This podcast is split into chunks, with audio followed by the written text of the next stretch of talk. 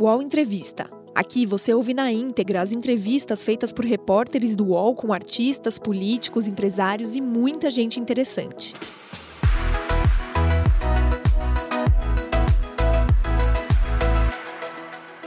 Eu, Vanderlei Lima e Gabriel Carneiro do All Sport vamos entrevistar um cara que no exercício da profissão foi à frente do seu tempo. Irreverente, prático e simples em lidar com os entrevistados. Na carreira, foi diretor de jornalismo em Alagoas, sua terra natal. Projetou com reportagem esportiva o ex-jogador Jacozinho, ídolo do CSA. Aliás, Jacozão e Jacozinho, né? Se destacou tanto por lá que a TV Globo se rendeu e o enviou em março de 98 para trabalhar aqui na filial de São Paulo. Este é Luiz Márcio Acioli Canuto, ou Márcio Canuto, hoje aposentado, porém garoto propaganda. Gostou dessa introdução, Canutão? É excelente, eu acho que é o resumo da minha situação. E quando você fala da, da Globo, fala da Gazeta, eu diria que eu fui um cara beneficiado, abençoado até, porque com isso eu tive a oportunidade de participar de duas revoluções de linguagem. Quando eu fiz a matéria para o Globo Esporte, isso foi. A primeira matéria acho que foi em 81, foi 81. Eu desfrutei de que o Globo Esporte estava mudando a linguagem dele. Queria uma coisa mais solta, mais alegre, mais divertida, mais descontraída. E eu apareci nessa hora certa. Quer dizer, pelo menos para mim, né? E depois, quando a Globo também resolveu mudar a feição do jornal local aqui, do SP, eu vim para o SP. Quer dizer, eu vim com a missão de quê? De transformar assuntos chatos, graves, é, problemas, em coisa mais leve. Não deixar de contar a história, não contar de mostrar o drama das pessoas, da comunidade, que eu vim como fiscal do povo, que era exatamente para intermediar essa coisa da necessidade popular e mexer com a sensibilidade das autoridades para juntos encontrar a solução e melhorar a qualidade de vida desse pessoal. Quer dizer, eu vim na hora certa, no momento certo. E você fez jornalismo em Maceió? Qual foi a faculdade? Porque o seu nome é, é de advogado, né? Doutor Acioli. Mas também sou advogado para defender o povo. Só isso. Eu não terminei fazendo jornalismo, porque naquela época não tinha jornalismo. Né? A minha carreira era muito curiosa. É, por quê? Eu fiz administração. Porque eu, quando eu for, vou, vou explicar. Eu era o que chamava peru de federação, ou seja, eu estava o tempo todo na Federação Alagoana de Futebol. Eu estudava praticamente de frente, então faltava o professor, ou não tinha aula, ou eu era liberado mais cedo, eu ia direto para a federação para saber as coisas do futebol. Eu sempre fui muito apaixonado por futebol. Então sabia assim, o terceiro uniforme do Penedense, lá de Penedo. Eu sabia o jogador que estava contratado, o que estava sendo contratado, de onde vinha, qual foi a carreira dele. Então eu era um cara inteirado aos 16 anos. E era de tal forma vinculado e íntimo da federação eu acho que até cansei de tanto da federação, que a secretária, porque na verdade esses, das entidades, a secretária tem, o secretário ou secretária tem um peso muito grande, que é quem organiza tudo isso. Ela disse, ô, ô, ô Márcio, você não quer um permanente, não? Permanente é o que se chama hoje credencial. Eu disse, como, dona Esther? Ela disse o seguinte, tem aqui um permanente de um semeador, que era um jornal semanal da Arquidiocese de Maceió, é, que está aqui, está tá acabando a temporada, o campeonato, e ninguém vem buscar, quer dizer, ninguém vai buscar. Você quer não? Meu amigo, era tudo que o cidadão ganhava, gostava e queria e sonhava. Você ia de graça, quer dizer, não tinha mentiche com a, a, mesada já reduzida. Você ia para dentro do campo, você ia para a pista, você ia para a fofoca do futebol, dos jornalistas e dos jogadores. Bom, aí eu vou estrear esse permanente, essa credencial. Chego lá e encontro um cidadão na portaria, mais alto do que eu, barrigudão. Acho que ele, se você só passar, você caixa a barriga de lado. Aí ele disse, ô menino, eu 16 anos, tu, tu és cronista mesmo? Eu disse, eu sou, mas me senti muito mal. Senti mal porque eu não era. Mas naquele momento, me deu essa história, eu tenho que justificar isso. Voltei, fui na venda, na mercearia da esquina, comprei um lápis, comprei um papel, fui para dentro do campo, anotei as escalações, os gols, os detalhes todinho, e na segunda-feira eu cheguei no Ciliador com uma reportagem sobre aquele jogo. O padre gostou. É aí que aconteceu. Com um mês eu não estava fazendo mais uma nota, eu estava fazendo uma pasta inteira foi quando eu cheguei para o pai, pai, agora me ajude, me dê pelo menos um ônibus. Menino, aqui não tem dinheiro não. Porra, eu não tinha dinheiro para fazer isso tudo, para fazer aquela sequência, aquelas atividades todas. Nisso, vê só como as coisas acontecem, só pode ser uma mão, uma benção.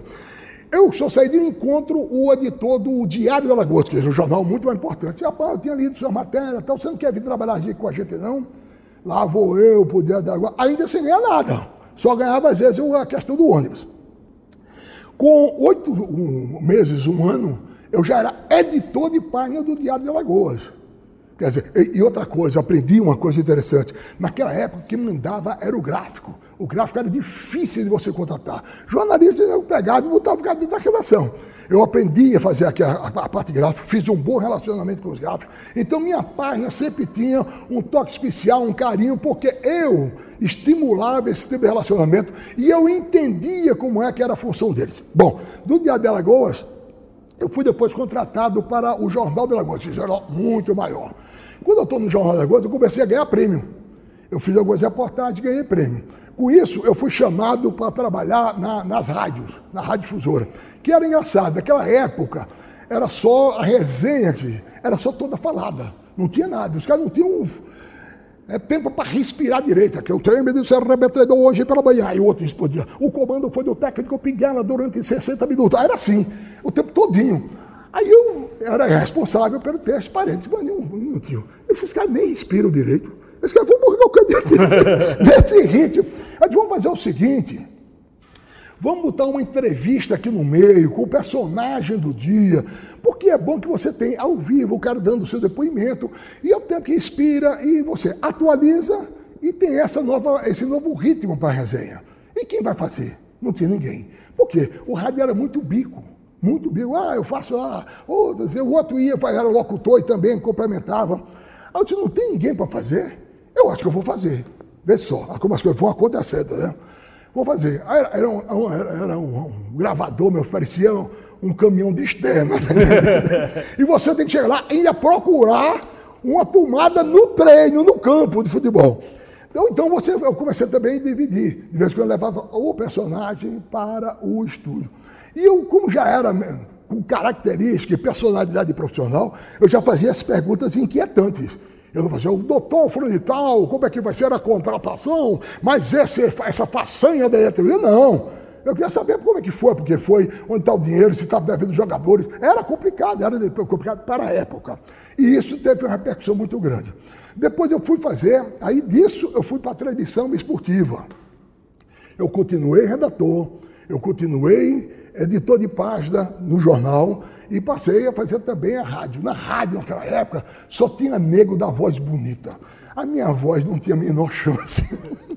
Porra, eu rouco desse jeito, tudo, não tinha jeito. Mas é que aconteceu. Eu vi que tinha que superar esse, esse, esse empecilho ou, ou esse desafio comecei a saber ainda mais, me apurar mais as informações.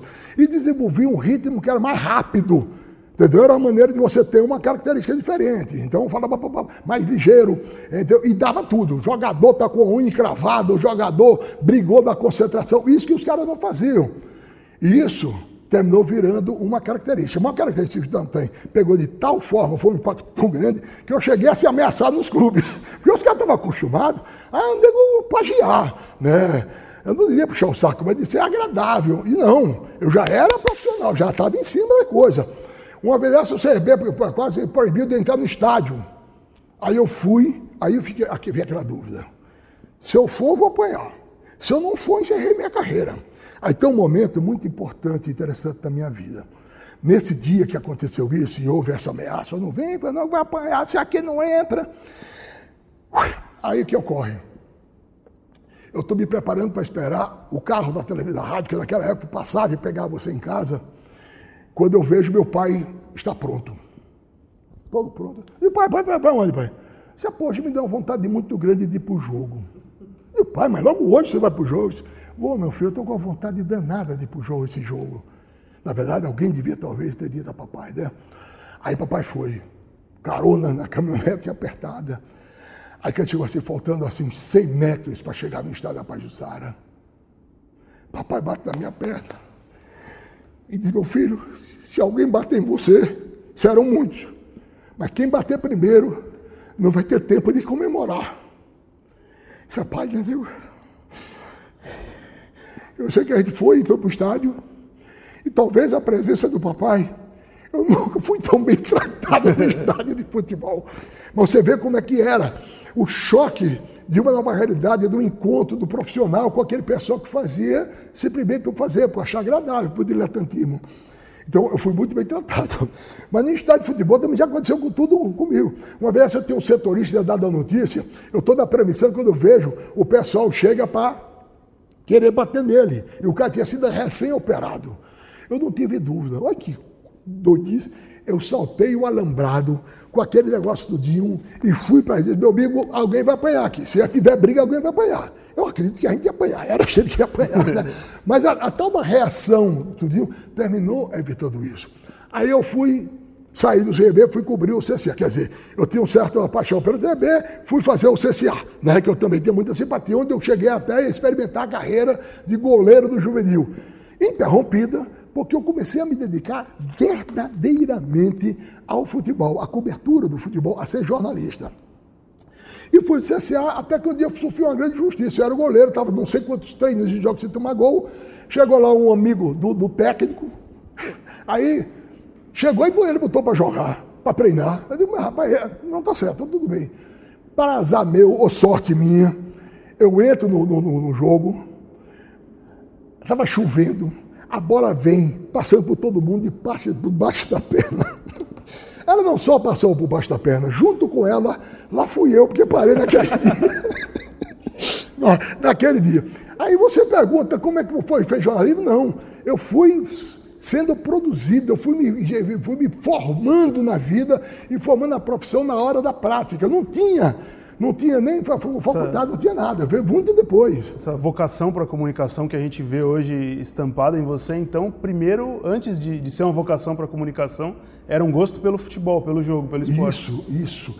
Aí o que aconteceu, uma, uma coisa também foi muito interessante e determinante.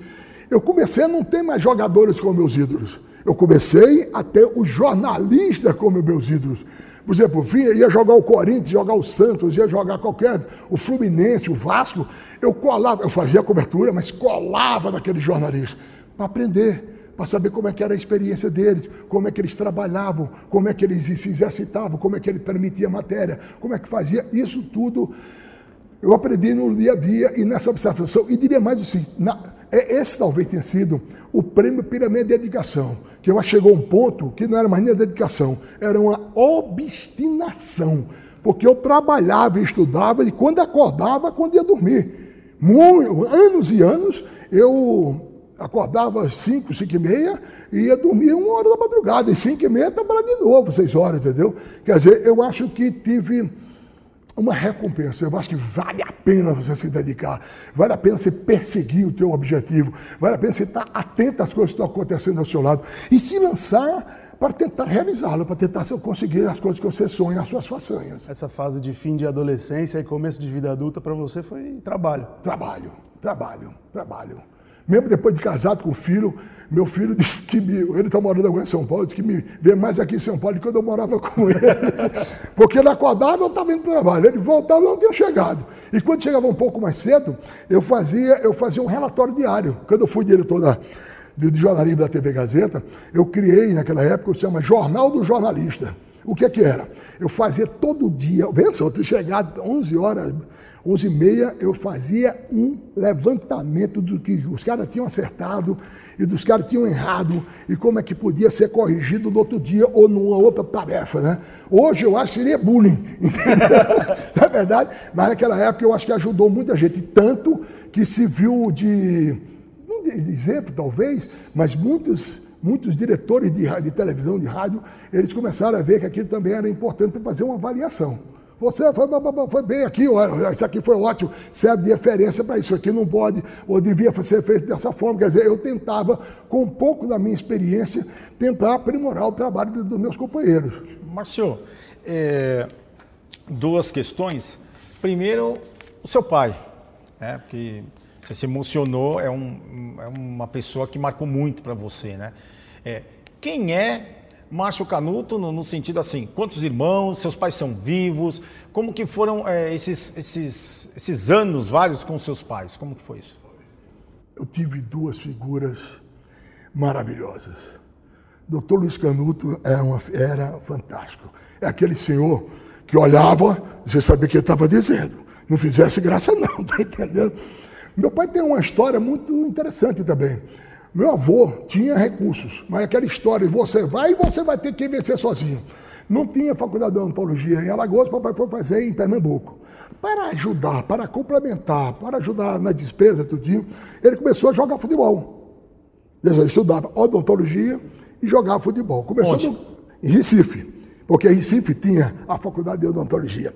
Ele começou jogando no Grato Oeste, que seria uma espécie de ferroviário, se destacou e foi contratado pelo Santa Cruz o Santa Cruz pagava ou ajudava a pagar a pensão em que ele morava. E eu diria que nesse período aconteceu um fenômeno cíclico, uma coisa que é raro de acontecer.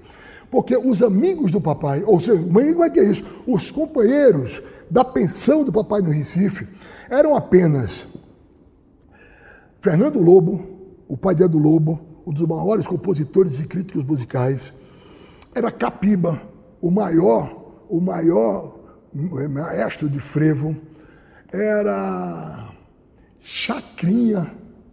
E aí é o curioso, Chacrinha nessa época tocava bateria, principalmente dos navios que iam para Recife e que tinham fazer aquelas, aquele, o social com o pessoal de lá. Então, Chacrinha, eu pensei até que o papai tinha exagerado. Né? Pô, Chacrinha tocando bateria, verdade. E quando passou o musical dele aqui, eu fui ver, tem esse momento, esse episódio em que ele é isso. Aí tem um rapaz extraordinário, médico, chamado Saulo, que depois veio o irmão dele, nada mais, nada menos que Ariano Suassuna. E tinha mais Noel Nutres, que era um dos maiores sociólogos do mundo, era um russo naturalizado brasileiro. Todo esse pessoal formava um grupo só, numa pensão só.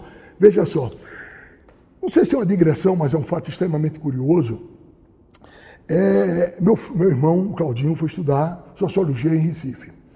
E da primeira aula com Ariano Suassuna, tem aquela chamada, papapá, fulano e tal, Valdomiro, Gabriel, isso, presente, presente, aí ganchou, Cláudio Henrique, Achori Canuto, ele, presente. Ele parou assim, Canuto, tu és o que de Lula? Que meu pai era Luiz Canuto. Aí meu filho, irmão disse, eu sou filho. Ele disse, é bom que todo mundo aqui fique sabendo que você já está passado. Aí veja a genialidade. Mas como você é filho de Lula, não vai me decepcionar, não, né? Ele deu com essa e puxou com essa, né? Tanto que meu irmão depois foi um dos melhores alunos dele e foi fazer Sorbonne, né? Bom, esse meu pai, que era uma figura extraordinária, morreu aos 58 anos de idade dando aula na universidade. Papai estava em plena aula, quando teve um ataque fulminante. Aí vem minha mãe, Dona Eunice. Dona? Dona Eunice. Dona Eunice era aquele show, papai assumia tudo, centralizava, que na brincadeira não sabia passar um cheque. E mamãe teve que se reinventar. Mamãe teve que assumir as coisas todas da casa. E, e junto a isso tem um episódio também que marca muito. Minha mãe, vinte e tantos anos sem estudar, tinha sido professora normal, no interior, lá em Palmeira dos Índios, resolveu fazer os, completar os estudos e fazer concurso para a escola técnica. Passou. E resolveu, depois disso, fazer odontologia. Ou seja, mamãe tinha sete filhos. Mamãe cuidava da casa. Mamãe se preparava e dava aula na escola técnica. E mamãe estudava para a faculdade de odontologia. Ao longo disso, mamãe foi terminando o curso. Quando terminou o curso de odontologia, minha mãe tinha nove filhos. Ele teve duas gestações durante o curso. Ela cuidava da casa, ela dava aula na escola técnica, ela estudava e tinha nove filhos. Achou pouco? Mamãe terminou com as maiores notas da história da faculdade de odontologia. Ela não fez uma para voral. Mamãe era um fenômeno. E agora, quando ela faleceu aos 95 anos, a gente sabia que ela tinha administrado alguma coisa, mas não sabia que ela tinha administrado tão bem. Ela deixou uma herança que a gente não esperava. Não era para ninguém ficar rico, e também não ficar rico com nove filhos. mas ela deixou uma situação bem interessante, fruto da percepção, do empenho, da sabedoria, da genialidade de Dona Eunice. Então eu tenho que me orgulhar desse povo, né, desse casal, né? Ela casou bem depois? Não, ela casou, não tinha nem como pensar em casar tomando conta desse povo todo. Não, depois do seu pai? Não, mamãe não teve nenhum, nada, nenhum interesse de um namorado, nada, nunca demonstrou, a não ser é, cuidar bem da família. Nós somos nove irmãos, nunca nenhum deu um de sabor, pelo menos que eu saiba. Nunca ninguém foi para a delegacia, nunca ninguém teve um problema, nada, nada, nada. Nove! E o seu pai faleceu com quantos anos? 58. Nossa, muito novo. Mamãe foi, foi mais, foi 95. É. Tem três anos que ela faleceu. A segunda questão é sobre os seus ídolos, né?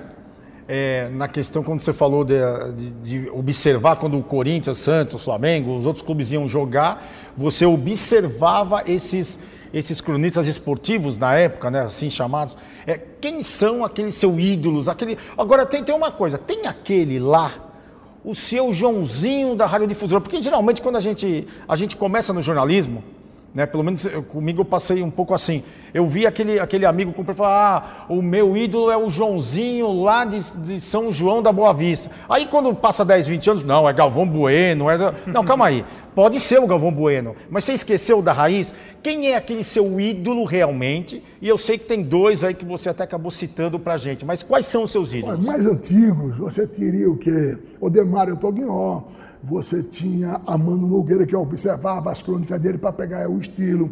Você tem o Sérgio Cabral, o Sérgio Cabral pai, né?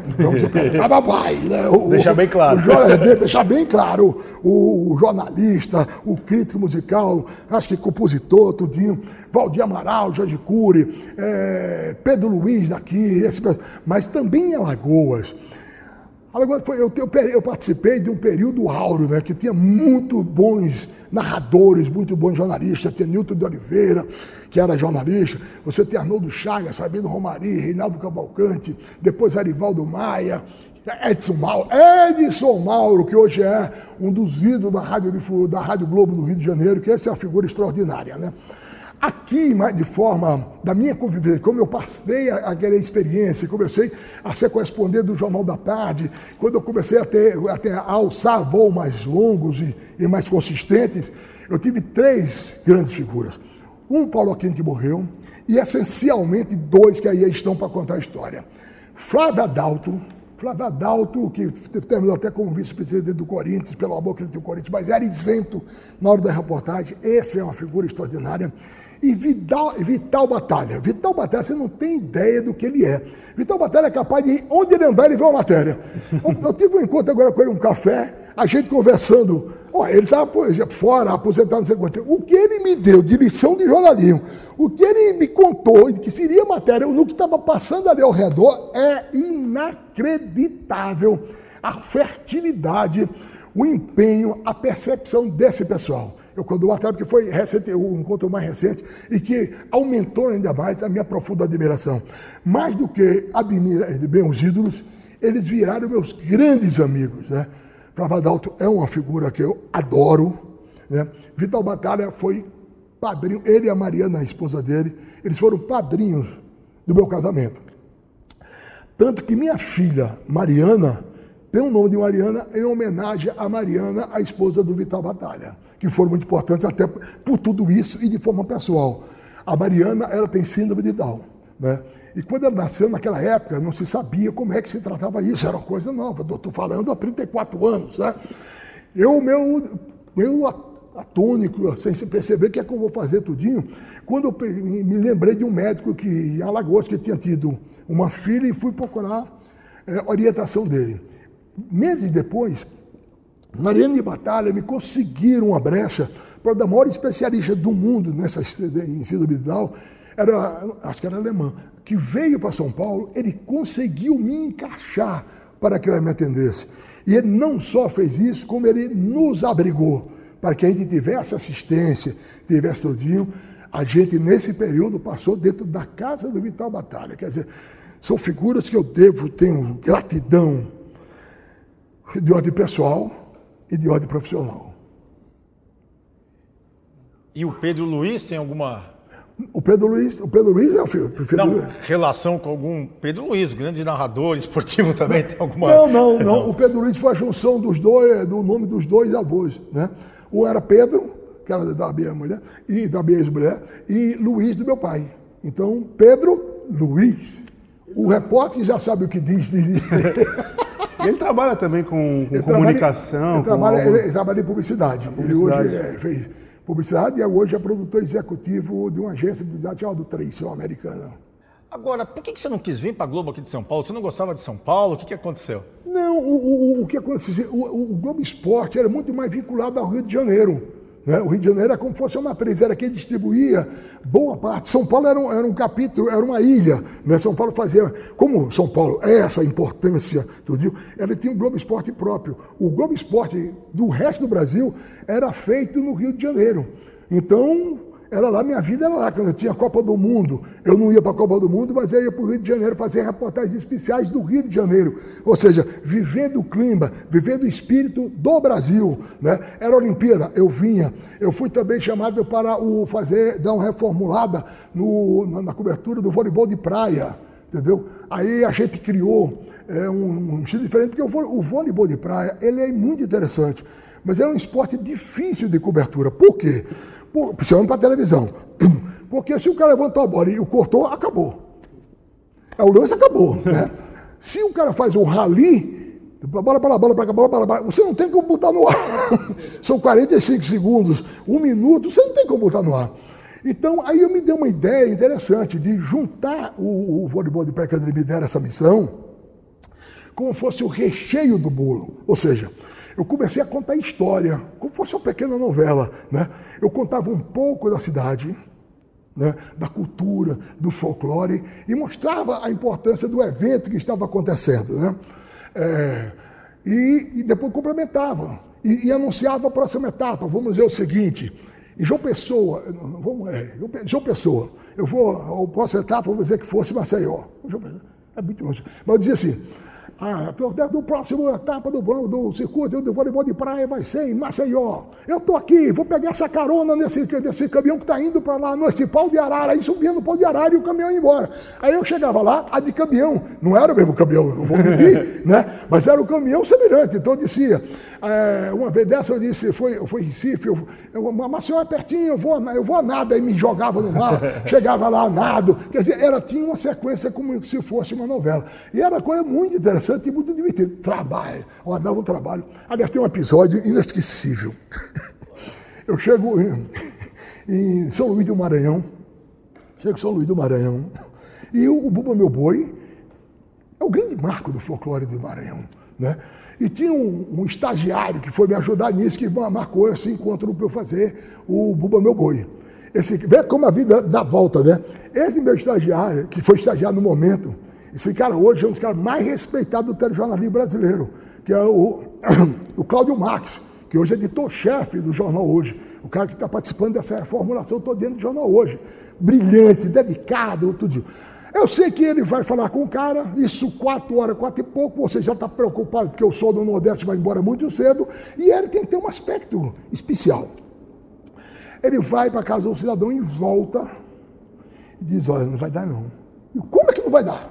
E não dá para você repor nada. Não vai dar, rapaz. Morreu o pai do cara. Morreu o homem do Buba Meu Boi.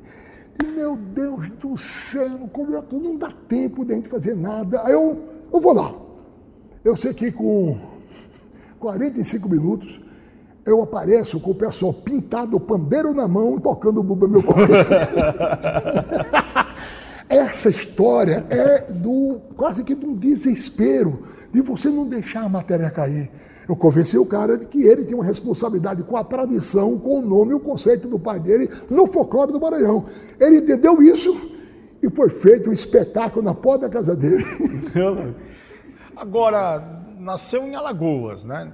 Nem CRB e nem CSA. E você conta na história do seu pai, que jogou lá no, no Recife, né? Em Santa, é, no Santa Cruz. Você é cobra coral, você é torcedor do Santa Cruz, por quê? Para mim, o maior time do mundo é o Santinha. O Santa Cruz, porque é o time mais apaixonante que tem. Lembre-se que o Santa Cruz há bem pouco tempo estava na Série D. Era o time fora de série, porque não tinha mais série para cair. Entendeu? Ele veio da A, da B, da C, da D. E dava 42 mil pessoas. Nesse ano que ele foi da Série D, ele tinha um público médio maior do que o Corinthians, que foi campeão. Você tem uma ideia da história. Então, Santa Cruz é uma coisa importante. Como Santa Cruz foi essa coisa forte da vida do meu pai e no vida da família, na vida da família. E como se isso não fosse suficiente, nós fomos criados vendo fotos e troféus do papai no Santa Cruz. E como se isso também não fosse suficiente, doutor Luiz Canuto botava às sete horas da manhã o hino do Santa Cruz. Santa Cruz, Santa Cruz. No meio-dia, ele virava o 78 de votação e botava um, uma história que o Canto da Cruz foi super, super campeão em 57. Foi o único time que eu decorei. Era Aníbal Deoguicide, Zequinha, Aldemar Edinho, Lanzoninho, Rudimar, Faustino, Mituque e Jorginho. Era um time do cacete. Lanzoninho foi ídolo do Corinthians. É, eu falei, Lanzoninho, Faustino. Faustino foi jogador também do Palmeiras. Era, era um time muito. Nível foi do, do, do, do, do Flamengo naquela época. Era um time fantástico. E foi super Super! Não foi um super qualquer. Ele foi super, super. Mas de ele só o super-homem e o Capitão América. Fora disso, ninguém foi tão super quanto Santa Cruz. Então, essa coisa veio paixão. E foi o segundo jogo que eu vi na minha vida. Aí já, o time do Santa Cruz já era bom de ficar, já era Barbosa no gol. Eli do Amparo, de Center Half, jogando o treino no campo do Butange. Onde tem uma coisa que eu vou contar que parece mentira. O cara deu um chute e o Barbosa pegou a bola com a mão só. Parou assim e pegou com a outra. Quer dizer, pô, isso é uma loucura. O primeiro jogo que eu fui ver na minha vida foi menino mesmo. Foi Alagoas e Paraíba. Naquela, naquele tempo tinha campeonato de seleções. Alagoas estava perdendo jogos. A Paraíba tinha um time, um goleiro muito bom chamado Rica Rei.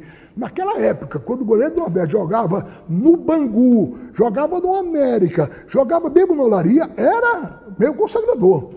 E o, o, de repente, o Alagoas perdendo, aparece um cara que acaba com o jogo. Fez jogadas inacreditáveis e virou o jogo. Esse cara virou, inclusive, ídolo do Zico. E foi o cara que fez Pelé ser reserva durante o tempo. Dida. Esse cara jogava um absurdo, um alagoano extraordinário. E deu uma sorte, vem, como tem tudo, tem um certo desígnio de Deus. Nesse dia, estava lá a seleção, o time do, do Flamengo de basquetebol, um time também histórico, que foi ver o jogo. E saiu fascinado, indicou o Dida, e o Dida foi ídolo e um dos maiores jogadores da história do Flamengo. E o Santa Cruz é isso o Santa Cruz, eu sofro com o Santa Cruz. Aliás, eu quero ver hoje um torcedor mais sofredor do que eu. Eu sou Santa Cruz e sou Vasco da Gama. Mas muito mais Santa Cruz. Muito bom, não, dá, não tem nível de comparação. Santa Cruz é o Santa Cruz. E por que o Vasco? E o Vasco, porque o papai também, influência é? do papai. Né? O time do Vasco também, que eu fui ter noção, era um time do cacete, né? era, era Barbosa, Paulinho, Bellini, vai por aí afora, né? era um time, Ademir, Menezes, era Sabará, quer dizer, eu contando isso, o povo nem sabe quem era, porque eu sou de uma outra época, né? mas era um time fácil, era a base da seleção, né? a base da seleção, um time empolgante, tanto que o Pelé, por conta disso, era Vasco da Gama, por causa desse timaço, esse esquadrão que era. E você falando sobre essa, essa origem da sua paixão pelo futebol, dos jogadores, dos personagens, isso negócio, foi um negócio que você levou para a sua, sua profissão, né? Quando você começou a trabalhar, você criou muito em cima de personagens. E como é que foram, assim, o, o, até o Vanderlei falou do Jacozinho, como é que foi que você definia os personagens que você ia explorar, as características, como é que, que era esse caminho até você definir que você tinha que falar de alguém de um jeito especial? Eu diria o seguinte, todos nós gostamos de uma boa história. Né? E o, o, a história de um jogo ela é muito efêmera. No outra rodada você já esqueceu o que aconteceu na rodada anterior. Entendeu? Então eu, eu sempre fui fascinado por pessoas, por gente. Eu sempre vi a coisa de gente. Eu não sei se é pelo fato de você ter nove irmãos. Você não tem ideia do que é a reunião dos nove irmãos, aquela confusão, aquela briga. E isso é uma coisa muito interessante e muito apaixonante. Então tem essa história. Então, por que contar só a história do jogo? Quer dizer, é uma coisa que eu estou fazendo muito. Não é você extrair um personagem de um jogo de futebol. Eu comecei a extrair isso em Alagoas por, uma, por intuição. Me deu essa história. Então, muitos jogadores. Jacozinho é uma figura marcante. Eu diria que foi formada realmente uma dupla Jacozinho e Jacozão, que no Maracanã cantaram isso mesmo. No jogo que o Jacozinho entrou naquela volta do, do, do, do, do Zico, entendeu? A torcida que eu entrei em campo, a torcida do Maracanã estava Jacozinho e Jacozão. Então, eu, eu, sempre tive essa história. Lá atrás era canhoto, um centroavante.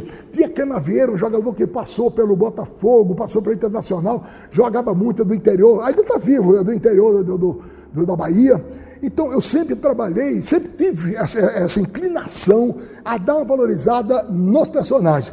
Porque o personagem, ele tem coisas curiosas ela sempre tem uma coisa marcante, sempre tem uma coisa de, às vezes, de frustração e, umas, e também momentos de exaltação. Então, eu achei sempre que era muito interessante trabalhar em cima disso. Jacozinho foi história. Eu tenho a história também do Kazu, que é um jogador japonês que passou em Alagoas, que a gente fez também uma bela matéria. É um capítulo à parte que eu posso contar se vocês quiserem. Eu tinha um jogador chamado Borges, tal, que eu tenho vocês. Borges era um uruguaio que tinha um nariz, meu filho, Juca Chaves era miniatura diante dele. Aí eu criei a história desse, e ele começou a fazer gol. Aí eu criei a história de Borges, o farejador de gols, o cara que sentia o cheiro do gol. Uma vez dessa, o CSA contratou o, o técnico, e era o campeonato ia começar. Aí eu disse que na guerra do campeonato, o CSA tinha a arma principal e mais mortal. Valdemar, carabina. Aí levantei uma carabina, dei um tiro. saiu aquela língua de fogo em direção à câmara, que depois fui ver se não tinha acabado com a câmara. Isso aí não ia passar hoje, não. Hoje, é, é, é isso que eu estou dizendo, que é o meu momento, né? Hoje isso não ia pro ar. Primeiro você dizia que o cara era bullying e o cartão daquele tamanho. Depois você não pode mostrar uma arma. Quanto mais dar um tiro no, no, no, ar. Né? Então, era, foi outra época, mas eu sempre fiz isso. Sempre tive essa vocação eu diria, essa sensibilidade, se é que isso é um, uma virtude, de descobrir personagens que caracterizavam bem uma época, um momento, uma história. Mas o Jacozinho foi o, vamos dizer assim, a menina dos seus olhos, né? Jacozinho, a menina, o Jacozinho é inacreditável, rapaz, porque ele é uma figura absolutamente diferente. O Jacozinho é singular. Jacozinho é a essência do verdadeiro futebol brasileiro. Sem exagerar, no, vamos fazer também a diferença de talento. Jacozinho era o Garrincha contemporâneo. Por quê? Jacozinho era o grande ídolo. Jacozinho era carregado em triunfo pela torcida do CCA era fazedor de gols. Jacozinho tinha uma habilidade extrema, era veloz, jogava para os dois lados do campo. Tinha, eh, e outra coisa, a corrida dele era vertical, era sempre em direção ao gol, chutava bem, quer dizer, era o cara. E mais do que isso, pequenininho, venda de porronca e voz de menino. O que é que tu quer? Né? Ele tem, ou seja, ele tinha qualidades e ele tinha virtudes pessoais. E foi essa a história. Jacozinho foi um grande desafio, foi uma grande descoberta. Porque como é que aconteceu, Jacozinho? A Globo me deu a responsabilidade de abrir a cobertura da seleção brasileira para a Copa. Nego velho, você imagina você em Maceió ter responsabilidade de abrir a cobertura da Globo para a Copa do Mundo. Que ano? Foi? Foi 86, acho que foi 86. É, 86. Acho que foi 86. Nesse caso, deveria ser, deveria ser 85, né? E eu sei dormir, nego. E eu sei dormir lembra? Não sei o que, até a matéria. Eu sei dormir, rapaz, meu Deus do céu. Como é que eu vou fazer? Aí tem uma coisa salvadora. O anjo da guarda meu é poderoso está sempre presente. Porque perguntaram ao Evaristo, perguntaram ao Evaristo por que não convocava o Pita. O Pita está jogando para o São Paulo, fez um gol maravilhoso. Um gol encantador. Aí o, o, Evaristo respondeu assim, o Evaristo era o técnico da seleção brasileira na época, né? Disse, gol por gol, convocava do Jacozinho. Bom, mas passou isso. O Jaco, como é que foi o jogo de Jacozinho? É uma barreira, bater a falta, bateu na barreira, voltou. Jacozinho, então, saiu em velocidade. Dois jogadores saltaram para tentar interceptar. Ele deu a bola por baixo e saltou sobre os dois. Coisa genial. Aí lançou para o Miguelzinho, que era o ponto da direita, Miguel avançou, deu um cruzado e ele voleio, pô, fez o gol. Gol realmente maravilhoso. Mas eu não estava lembrado do gol. Aí foi contra o Remo. Aí que daqui a pouco eu estou no campo fazer a cobertura de CCA e revanche do Remo, quando entra o Jacozinho. Nego, quando eu olhei o Jacozinho, eu dei um salto, eu tô ganhando que quase arrebento o joelho na bancada da tribuna de imprensa. É ele, pô, é ele, é o Jacozinho, cara. Pô, é ele, a história é ele. Aí no outro dia eu fui na casa dele. E a casa de Jacozinho tinha tudo, era ídolo, mas não dava nenhum valor à vida pessoal. Extremamente humilde, quase que morava na casa de taipa, sendo ídolo. Nesse dia eu estava numa casa melhor, mas a casa, a sala de visita dele não cabia duas cadeiras, uma em frente à outra. Ele sentou assim, eu sentei assim. Então aí eu falei, Jacozinho, eu estou com essa ideia, Jacozinho. A história é essa, tá? Pô, é legal. Eu disse, tem duas coisas. Ou a gente se consagra, a gente vai ser ridicularizado. Mas eu acho que vale a pena. Aí o Jacozinho vai e dá um show. A história, e, e para culminar, coisa só de Jacozinho. Ele dou, não, você está com a camisa da seleção brasileira. Como a seleção brasileira vai jogar em Recife, Está perto, Jacozinho. Aí, disse, eu, aí perdeu uma bicicleta emprestada. Para ir então para eu vou até de bicicleta. aí eu dou a camisa da seleção brasileira. Disse, ele fala alguma coisa, fala, seu Avaristo, o nome do técnico era Avaristo. E isso foi uma explosão. A partir daí, eu quase fiquei com a responsabilidade de fazer um, dois encerramentos do Globo Esporte por semana.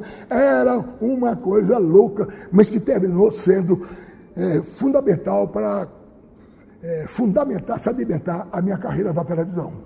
Ou seja, o Jacozinho é de suma importância para todo esse sucesso que competência você tem, é criatividade, mas ele é de suma importância e vice-versa. Ele é um marco. Jacozinho é um marco.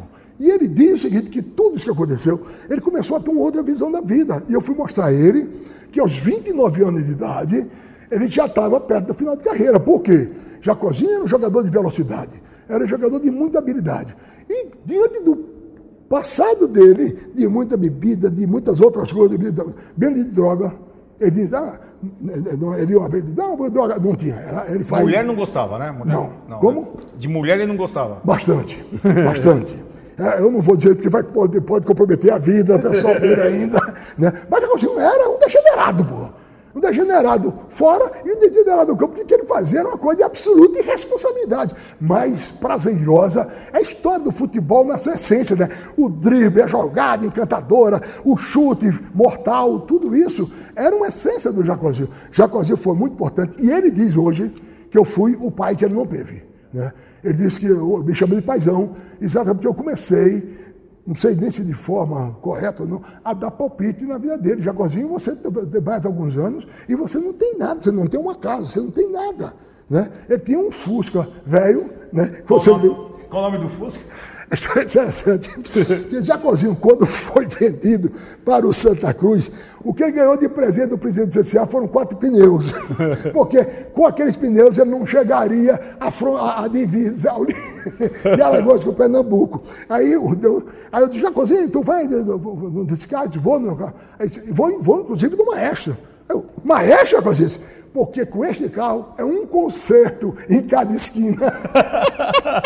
Coisa de Jacozinho, rapaz. Tem outra maravilhosa de Jacozinho. Jacozinho era extremamente criativo dentro e fora de campo. Agora, Márcio, o Zico, ele não gostou, né? Então, recapitulando a história, o Zico volta, o Zico volta da Itália em 1985 e faz um jogo, né, comemorativo do Flamengo e os amigos do Zico como que o penetra, entre aspas aqui. Não, penetra mesmo, não é entre aspas não. É penetra. Como que o Jacozinho apareceu no Maracanã, ao seu lado também, vai? Eu, eu cheguei depois, eu vou explicar. Jacozinho recebeu o, cartão, o segundo, terceiro cartão naquela época, não podia jogar contra o Guarani. Estava em Belo Horizonte. Aí apareceu um empresário louco. Jacozinho, por que você não vai para o jogo do Zico? Pá, pá, pá, pá, pá. Eu jogando, não tinha nem dinheiro para o ônibus. Aí fez um, vê só como é a vida. A Jacozinho convenceu a diretoria do CCA a se desligar da delegação, porque ela ia para Campinas, não precisava dele, e dar um vale. um vale, meu filho, para o ônibus, e, e para ficar lá um hotel, uma pousada, uma pensão, uma coisa assim. Jacozinho vai. Só que Jacozinho foi assistir o jogo, acho que era, foi, ou foi Vasco e Bangu, Vasco e América, e a torcida descobriu ele da arquibancada. Pô, foi uma ovação. Aí o que acontece? O Washington Rodrigues, sensível, inteligente, percebeu e chamou o Jacozinho para ir comentar um jogo. O povo prestava atenção a Jacozinho na cabine que o jogo estava. Nessa altura, ligam para mim. Se tipo 9 e meia, da noite, 10 horas. Mas que você tem que vir embora rápido. Eu digo, por quê? Jacozinho é um sucesso. Jacozinho está arrebentando. E eu acho que ele amanhã vai ter chance de jogar na partida do Zico. Venha fazer essa matéria. Isso era 9 e meia, 10 horas da noite. E quem era o treinador? O treinador. Quem? Da seleção? Avaristo? Avaristo, né? Porra, aí o que acontece? Aí eu digo, rapaz, mas como é que é? E você vai mandar passagem? Não tinha como mandar passagem naquela época, né? Aí, isso foi 30, 31 anos, 32. Eu digo, rapaz, se você se vira, se vira. Rapaz, eu ligo para o gerente da Trans Brasil naquela época. Baracho, a história é a seguinte, estou nessa situação. Vi coisas de cidade que se gosta, né? O Baracho disse, para fazer o seguinte, amanhã eu vou embarcar você. Você for o seguinte, você me manda passagem depois.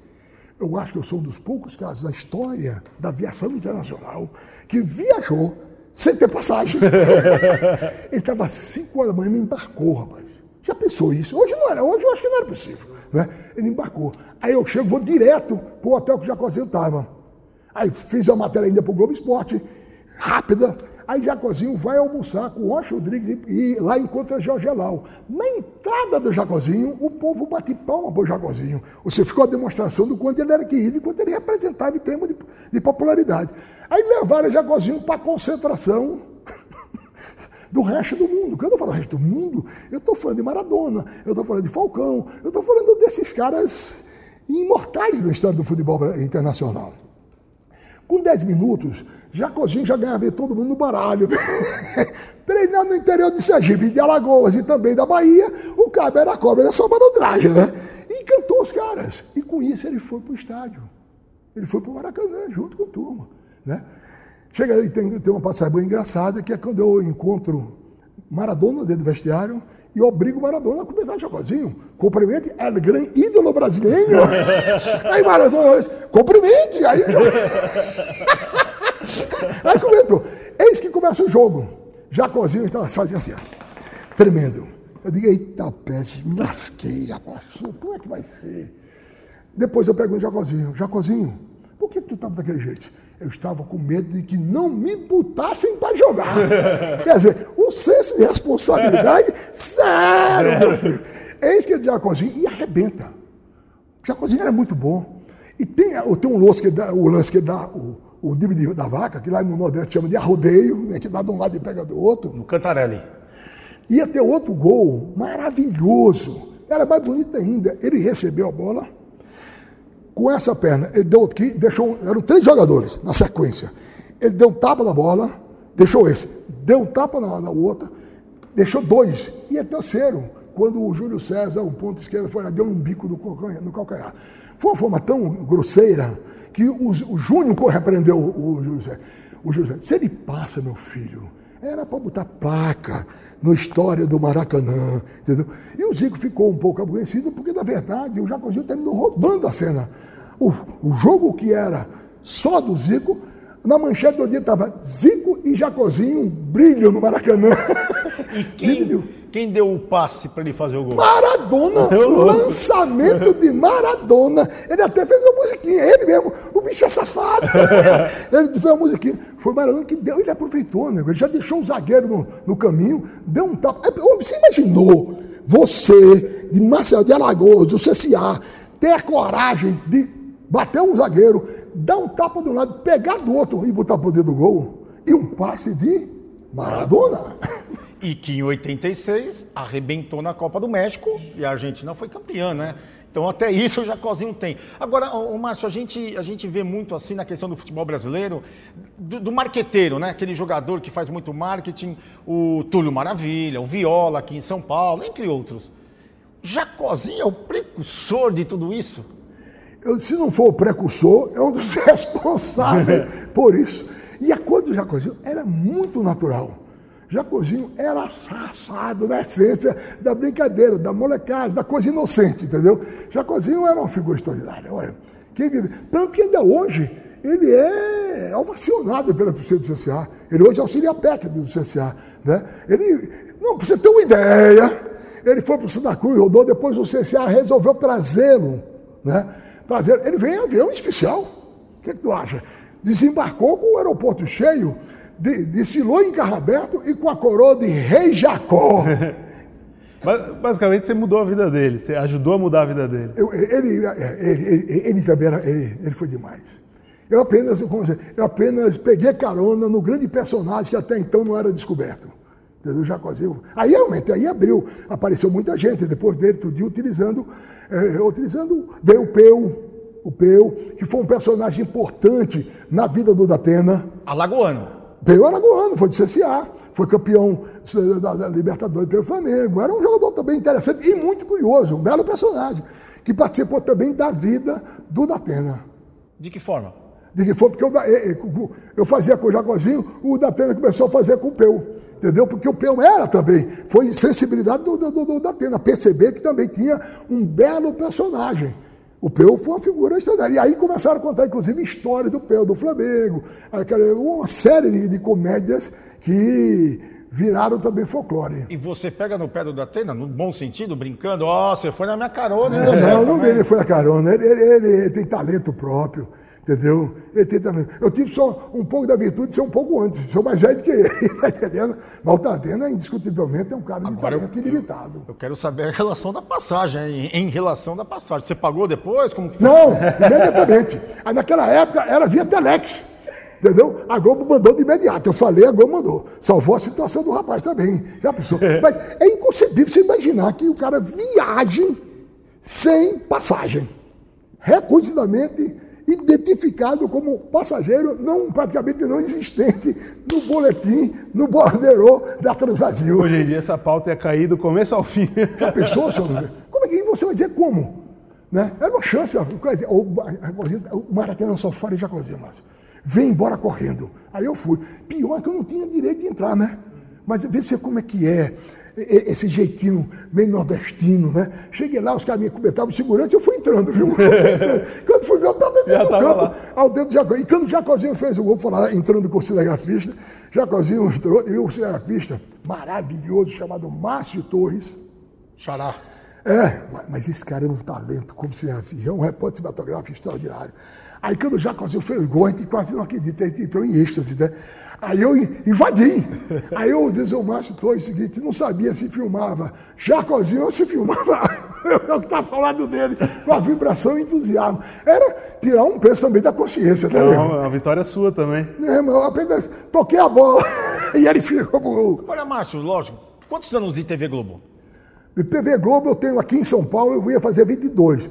Se contar que desde que eu comecei a trabalhar para a TV Globo, eu comecei em 75 na TV Gazeta, quando ela foi inaugurada, da TV Gazeta de Alagoas, e participar de matéria mesmo a partir de 1981. Aí eu comecei a ser um frequentador assíduo. Você já teve a oportunidade de encontrar o Zico? Ah, teve. Come... Com o Zico, mas aí nós não comentamos isso não por uma questão de cautela minha. mas ele passou dois anos terrivelmente aborrecidos, inclusive com a TV Globo. Muitos. Ele admitiu isso? Eu acho que, não sei se ele admite, mas todo mundo lá sabia disso. Mas com você, propriamente, ele trocou ideia? Não, ou você não, com ele, não? Não, não. Até, aliás, é até uma boa. Se eu tiver uma chance, vou até comentar sobre isso. Mas ele virou um grande amigo hoje do Jacozinho. Já foi fazer jogo beneficente pro Jacozinho. Ele já foi lá. Ele hoje tem uma relação muito boa com o Jacozinho. Mas não, eu entendo. Eu entendo, rapaz. Já pensou você ter uma festa, um, um, aniversário de 15 anos da sua filha, aparece um cara com outra filha, mais bonita do que a sua, mais engraçada, mais charmosa, e dividir as atenções, o culto foi meu, a, a coisa, a volta triunfal é minha, e aparece um peneta rebelde, baixinho, safadinho, atrapalhar a minha vida, a minha festa. Hoje, se você fosse encontrar com o Zico, né, tivesse essa oportunidade, e aí, esse tema, como que você ia falar para ele? Olha para a câmera, fala isso, para o Zico, vai, é o Zico, é a câmera. Zico, obrigado que você permitiu que tudo aquilo acontecesse. E você continua maravilhoso, você continua inesquecível na história do Flamengo e do futebol brasileiro. O cheiro, meu filho! Agora, a respeito de, de personagem também, falou bastante de Jacozinho. Antes você tinha falado, só citado o Kazu Kazu. japonês. Como é que, que, foi a história? Como é que, que você. Em que sentido você decidiu explorar a história dele? E foi depois o Kazu ou antes? Como que foi? O Kazu foi antes de Jacozinho. Kazu foi antes de Jacozinho, bem antes de Jacozinho. Kazu chegou lá, um japonês com um português arranhado, nada, que é uma história maravilhosa que tem por trás disso tudo. O Kazu era filho, é, filho de um milionário japonês. O cara tem muito dinheiro, tem muito dinheiro. Né? E o Jacozinho tem uns. Oh, os personagens. né? Cazu tem sonho de ser jogador de futebol. E o pai resolveu investir nisso, mandando para o Brasil. Preparando ele um pouco de português e mandou ele para cá. Eu não sei se ele jogou no 15 de ou antes, eu sei que ele apareceu lá no CRB. E, já, e Cazu tem uma coisa muito engraçada, porque ele tinha um padrão de vida incompatível com o futebol alagoano. Já, é, Cazu morava num belo hotel em Maceió. O salário dele não dava para pagar o salário, para pagar o hotel. O salário dele era insuficiente para pagar a hospedagem.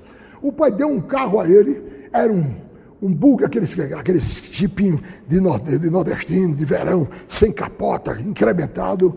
E é uma figura muito interessante. E jogava também, era rápido, muito rápido, entendeu? começou a fazer boas jogadas. Aí eu comecei a incentivar o estádio a bater palma, era uma confusão, era, era uma delícia. Aí eu, e ele doido para ir à praia, para ver as meninas, né? Aí eu criei a história do Cazu, que, isso tudinho, que foi provavelmente, de forma oficial, o primeiro jogador pai trocinado, né? porque tudo, uhum. ele gastava, eu acho, 5, 10 vezes mais do que ganhava no CRB. E se destacou, começou a se destacar. Aí eu levei ele para a praia e botei ele para ver as meninas de biquíni, aquelas fios dental, ele babava. Aí botei um, um binóculo para ele ficar vendo. E fizemos, tinha, na época tinha, tinha uma música do Fausto, Fausto, né? Fausto, Fausto Fausto. Fausto. Bom, era música assim, e ela assim, biquíni, calcinha ainda tá. E era uma coisa bem sensual. E ele fez isso e foi um sucesso danado, né? Divulgou ele para o Brasil inteiro. Aí ele voltou jogando no Santos. E hoje é o jogador, ainda é jogador profissional, ficou milionário independente do pai, né? jogou na seleção japonesa, é provavelmente o maior artilheiro da seleção japonesa de todos os tempos. E, curiosamente, aos 52 anos, ele ainda é jogador profissional, ele ainda joga futebol profissionalmente. Então, o Cazu foi outro grande personagem. Agora, Márcio, é 98, março de 98, né, a Globo, ela se rendeu a todo o seu talento, a sua criatividade, tudo aquilo que você já trazia lá de Alagoas e Maceió, né, para a praça, TV Globo aqui no Rio de Janeiro, entrava também algumas coisas aqui em São Paulo. Como que foi essa mudança de vida, né? Março de 98 até agora. Como, como que você recebeu a ligação? Quem que ligou para você e falou, olha, é, te intimou, você poderia ficar lá? Como, como, que se deu?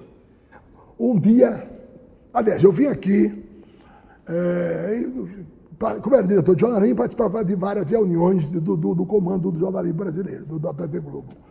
Um dia eu recebi uma ligação através de Schrader, que hoje é o diretor-geral da Globo. Né? Ele falou, Bascanuto, eu estou ligando em nome do Evandro Carlos de Andrade, que era o, tudo poderoso, ele era um grande diretor de jornalismo, né? Estou ligando, você admite a possibilidade de sair de Alagoas?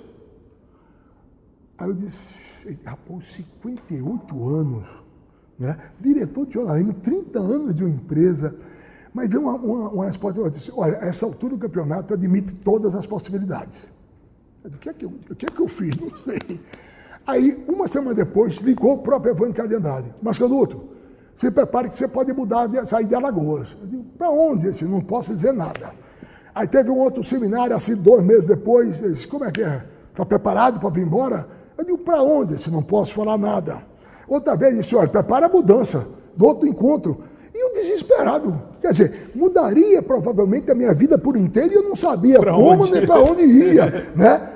Aí eis que um cara que eu considero genial, um cara que eu sou muito grato, que foi decisivo na minha vida, foi o Maurício Soares. A Maurício Soares viu essa minha inquietação, viu eu meio aperreado, aperreado é ótimo no Nordeste, né? Aí ele me chamou e disse, olha, mas quando você está meio apreensivo, eu digo, tô. O Evandro fala todo dia que eu vou mudar, não sei para onde, não sei o que, que é. Aí disse, olha, o detalhe é o seguinte, nós vamos fazer uma revolução no telejornalismo.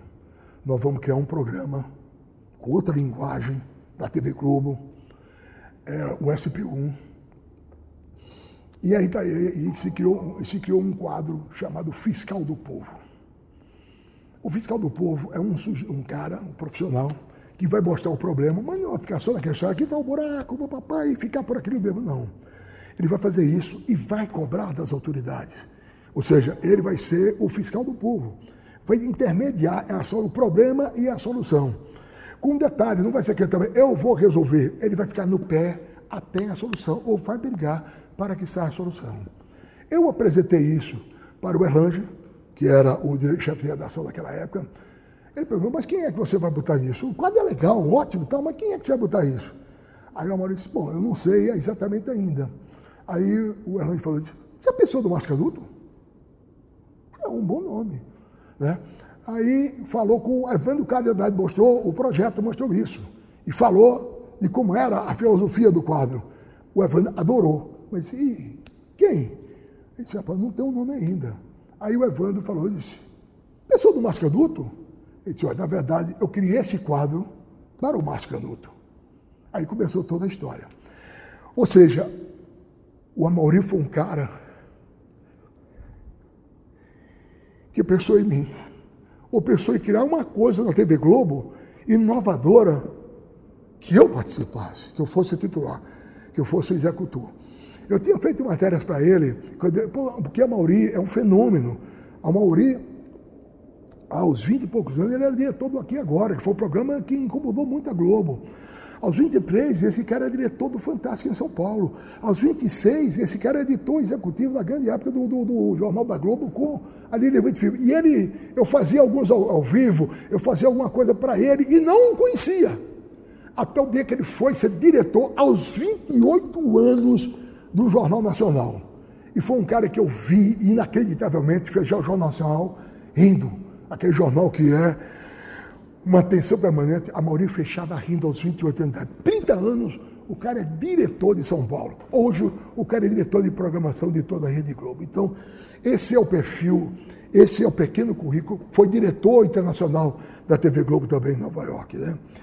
Então, foi esse cara que chamou, pensou em mim, me levou e me deu todas as condições, apostou em mim eu, eu só tinha como retribuir me dedicando por inteiro.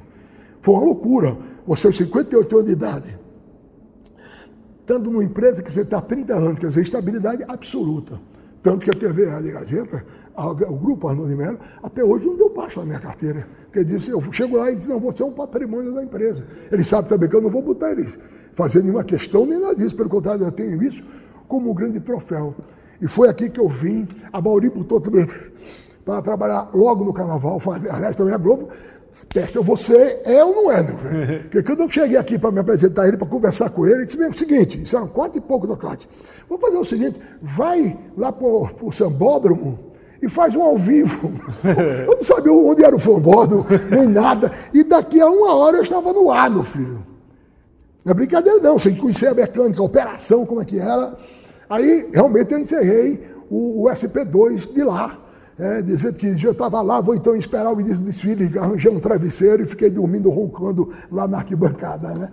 Quer dizer, foi o cara que apostou decisivamente em mim. É um cara que eu sou absolutamente grato. Resolve Maria todo dia. e para todos que participaram. Porque isso é uma coisa que eu tenho que demonstrar minha gratidão. Né? A Mauri é, é, é, o grande foco. Mas todos que participaram de mim, os editores que participaram comigo, eu não vou citar não, porque senão eu vou cometer alguma injustiça, mas eu nunca tive um problema em toda a minha vida na TV Globo com o cinegrafista, com o produtor, com o auxiliar técnico, com nada. E sempre estiveram e respeitaram o meu empenho. Tinha uma hora que ela trabalhava demais para fazer o fiscal do povo, porque a gente criou, num certo período, uma coisa seria nova, mas era diferente, que era fazer tipo documentário, história com começo, meio e fim, baseado no depoimento das pessoas. Era um desafio, porque eu tenho que pegar, você, Vanderinho, e, e uma frase que combinado com a do Gabriel, aí do baixinho, daí, entendeu? Do Diego, para fechar o. Então, às vezes, no começo, você grava muito, porque você tem isso. E é uma coisa corrida, porque você não tem um dia todo, você tem três horas no máximo para fazer todo esse trabalho, né? E os caras começaram a achar, porque aquela câmera pesa 12, 14 quilos, com meia hora está pesando 30, com mais um pouco 60, né? Vira uma tonelada. Na, na, na, E realmente isso começou a incomodar. Aí eu comecei a criar uma história. Eu chegava lá no ENG para chamar o surfista, né? Os caras, pô, como que o Canuto ainda trabalha muito, mas ninguém criando dificuldade. Mas eu sabia que os caras achavam que trabalhavam demais. E trabalhavam demais. Aí eu criei a história assim, gente, hoje quem vai se lascar trabalhando comigo, hoje vai ser duro. Aí comecei a entender que podia encurtar. Ganhei deles, inclusive, um apelido, uma denominação. É de Frei Galvão. Por que Frei Galvão? porque eles diziam que eu estava sempre com o pé no barro, com o povo pobre e querendo milagre. você já, já tinha um, um, estilo consolidado quando você chegou na, na Globo. E você teve algum, algum temor desse estilo não ser bem recebido? Ou foi uma coisa que não passou pela sua cabeça? Eu achei que era um desafio. Né? Achei que era um desafio. E, e, e contei também com o seguinte, com a compreensão o incentivo, o estímulo de quem me contratou, do Evandro, do Amauri, porque a primeira recomendação que ele deu às outras pessoas foi para que não mexessem no meu estilo. Eu falasse daquele jeito, eu, eu tivesse o tipo de comportamento que eu sempre tive, quer dizer, ninguém tentou influenciar para mudar o que eu verdadeiramente era. É, a gente percebe que o nordestino em si, ele é discriminado.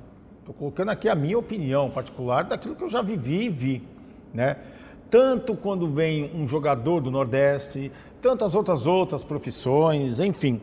É, em nenhum momento você sentiu uma discriminação é, nesse sentido de quando você veio para São Paulo, ou no lado profissional, ou até mesmo do pessoal morando em tal bairro, em tal lugar. Você já foi discriminado?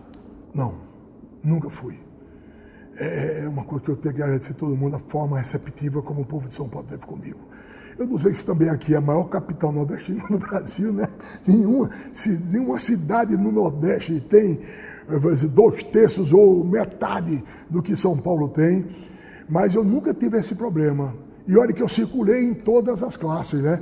Desde do, do pobre, do necessitado, do abaixo da linha da, da pobreza, até os grandes e poderosos da, da economia de São Paulo.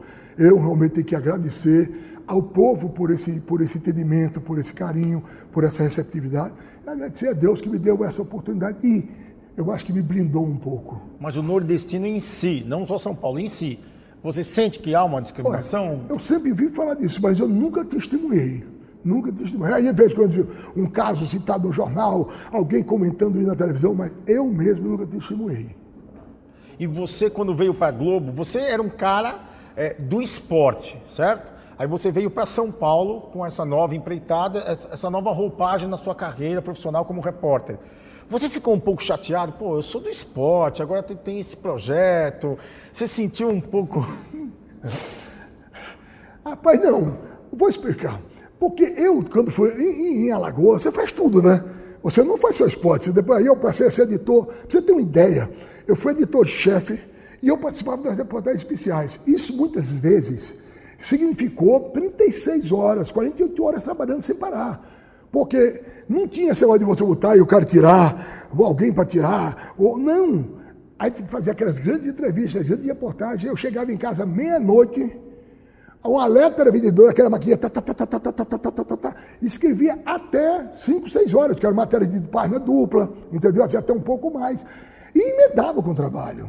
Então, eu já tinha um pouco dessa história. E, e tem até um que eu acho que vale acrescentar com referência a essa história da Globo, para servir de exemplo de quanto há esforço, há dedicação, pode dar certa recompensa.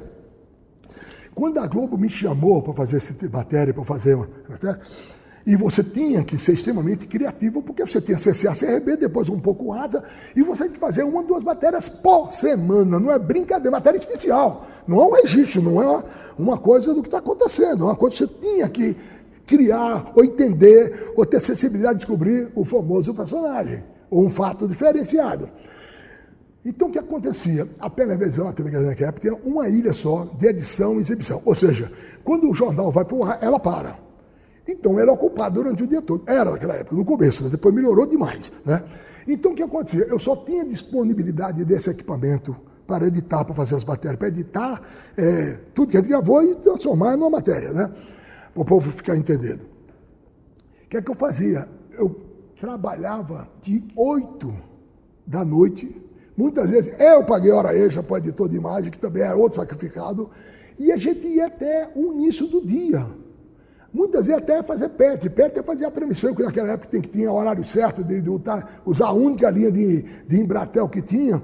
E não significa ir para casa dormir, não. Eu ia em casa, tomava banho e voltava para trabalhar imediatamente. Então, naquela época, 36 horas, 40 horas de trabalho, nunca. E isso eu fui depois recompensado. Eu fazia edição, eu já fazia tudo marcadinho. Diz meu filho que era tão fanático pelo trabalho que eu comprava naquela época CD e eu decupava. Ou seja, o que é decupar, para o pessoal entender? É fazer a marcação da hora certa. Então tinha essa entrada aqui do disco tal, de 12 segundos ao 38, serve para fazer esporte de vela. Isso aqui serve para o karatê. Isso eu fazia porque não dava tempo de você fazer no dia. Então, às vezes, sábado, com um pouquinho de folga eu tinha, eu fazia essa decupagem. Eu me preparei, eu me determinei, eu podia não ser bom, mas eu me preparei e lutei para ser bom. Como que, onde entra aí a, a, dona, a dona da pensão, né? Que você não manda, quem manda é a, é a dona da pensão, a, a, dona Líbia, não é isso? É, hoje é, a dona Líbia. É, vai, então de Alagoas para São Paulo, março de 98, como, como que foi isso, essa relação aí, marido e mulher? Não, dá para assim. Na verdade, na minha vida mudou inteiramente tudo inclusive de mulher. Porque eu era casado com a Dona Tereza, né? E quando eu vim. Aí, aí quando, eu, quando eu vim para São Paulo. Você já aproveitou, já mudou de mulher eu, também? Eu, aproveitou, eu acho que as coisas acontecem, né, rapaz? As coisas acontecem. Então, é o seguinte, não tenho nada que falar da Dona Tereza, foi, foi, foi uma companheira excelente, mas eu tenho uma paixão muito grande pela Líbia, né? A Líbia, porque como é que aconteceu? Nós fizemos o vestibular juntos, né, para administração. A Líbia era das mulheres mais cobiçadas, que era Miss Alagoas. E ninguém sabe como rolou uma química instantânea de paixão. De tal forma que ficou muito. A gente, a gente revolucionou a sociedade aragoana, a gente era tudo doido, entendeu? A Líbia fazia pega de, de Fusca, uma vez foi corrida de Kombi, a estabilidade zero, e a mulher era louca, e eu doido, era uma, uma coisa maluca. Canuto e canuta. É isso, mais ou menos isso, mais ou menos isso. Né? Jacozão, Jacozinho. O que aconteceu? Quando a gente estava muito nessa paixão, a família dela foi e achou, porque eu trabalhava no rádio, comecei a trabalhar no rádio, aquela história do rádio, ah, radialista, futuro zero, tudinho. Tiraram ela e levaram para outro estado. Naquela época não tinha celular, não tinha nada. A linha de, de você fala com era radional, você estava na fila e ela não, não deram o telefone, foi uma loucura. Então ela foi e a família é, trabalhou um casamento.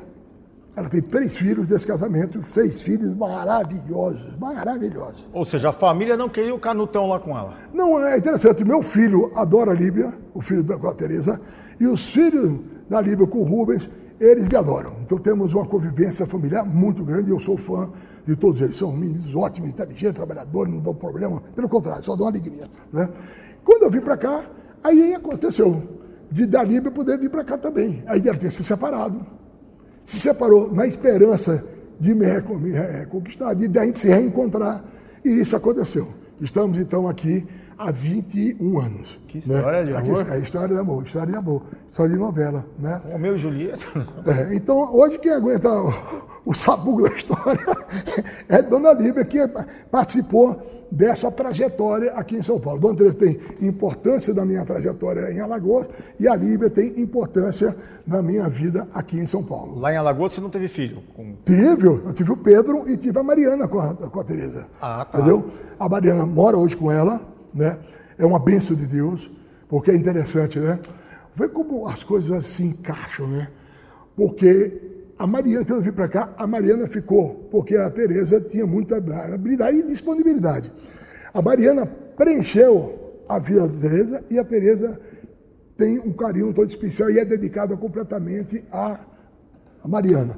O Pedro Luiz, já, já com pouco tempo, ele já tem montado agenda de publicidade, já tem ganho, conquistado prêmios, né? Depois de um certo tempo, ele veio para cá e se deu bem no, no, no, no, mercado publicitário de São Paulo. É uma figura trabalhadora. Eu diria até com meu filho não, mas é um cara brilhante. Os podcasts do UOL estão disponíveis em todas as plataformas. Você pode ver a lista desses programas em wallcombr podcasts. Recebe salário, faz transferência, pagamento, recarga de celular e até empréstimo, tudo sem taxa. PagBank, a sua conta grátis do PagSeguro. Baixe já o app e abra sua conta em 3 minutos. Macho Canuto, garoto propaganda. Primeiro, é, como que surgiu essa ideia e o convite? Explica pra gente.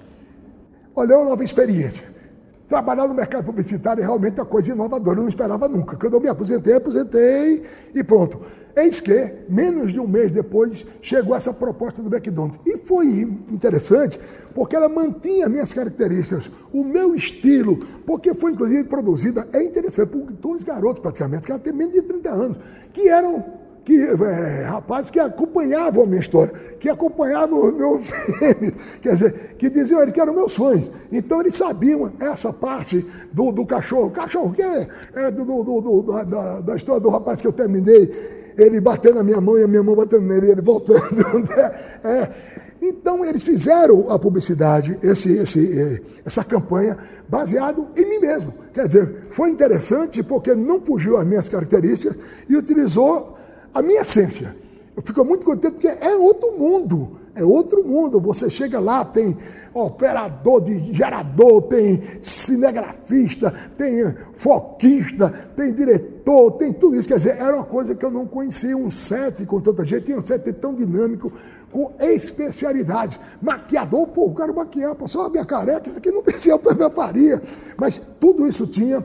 Foi uma coisa muito interessante um aprendizado enorme e eu gostei muito. E o produto é bom. O tal do dia, o dia desse é um bom sanduíche. Eu diria mais que um sanduíche, ele é um almoço.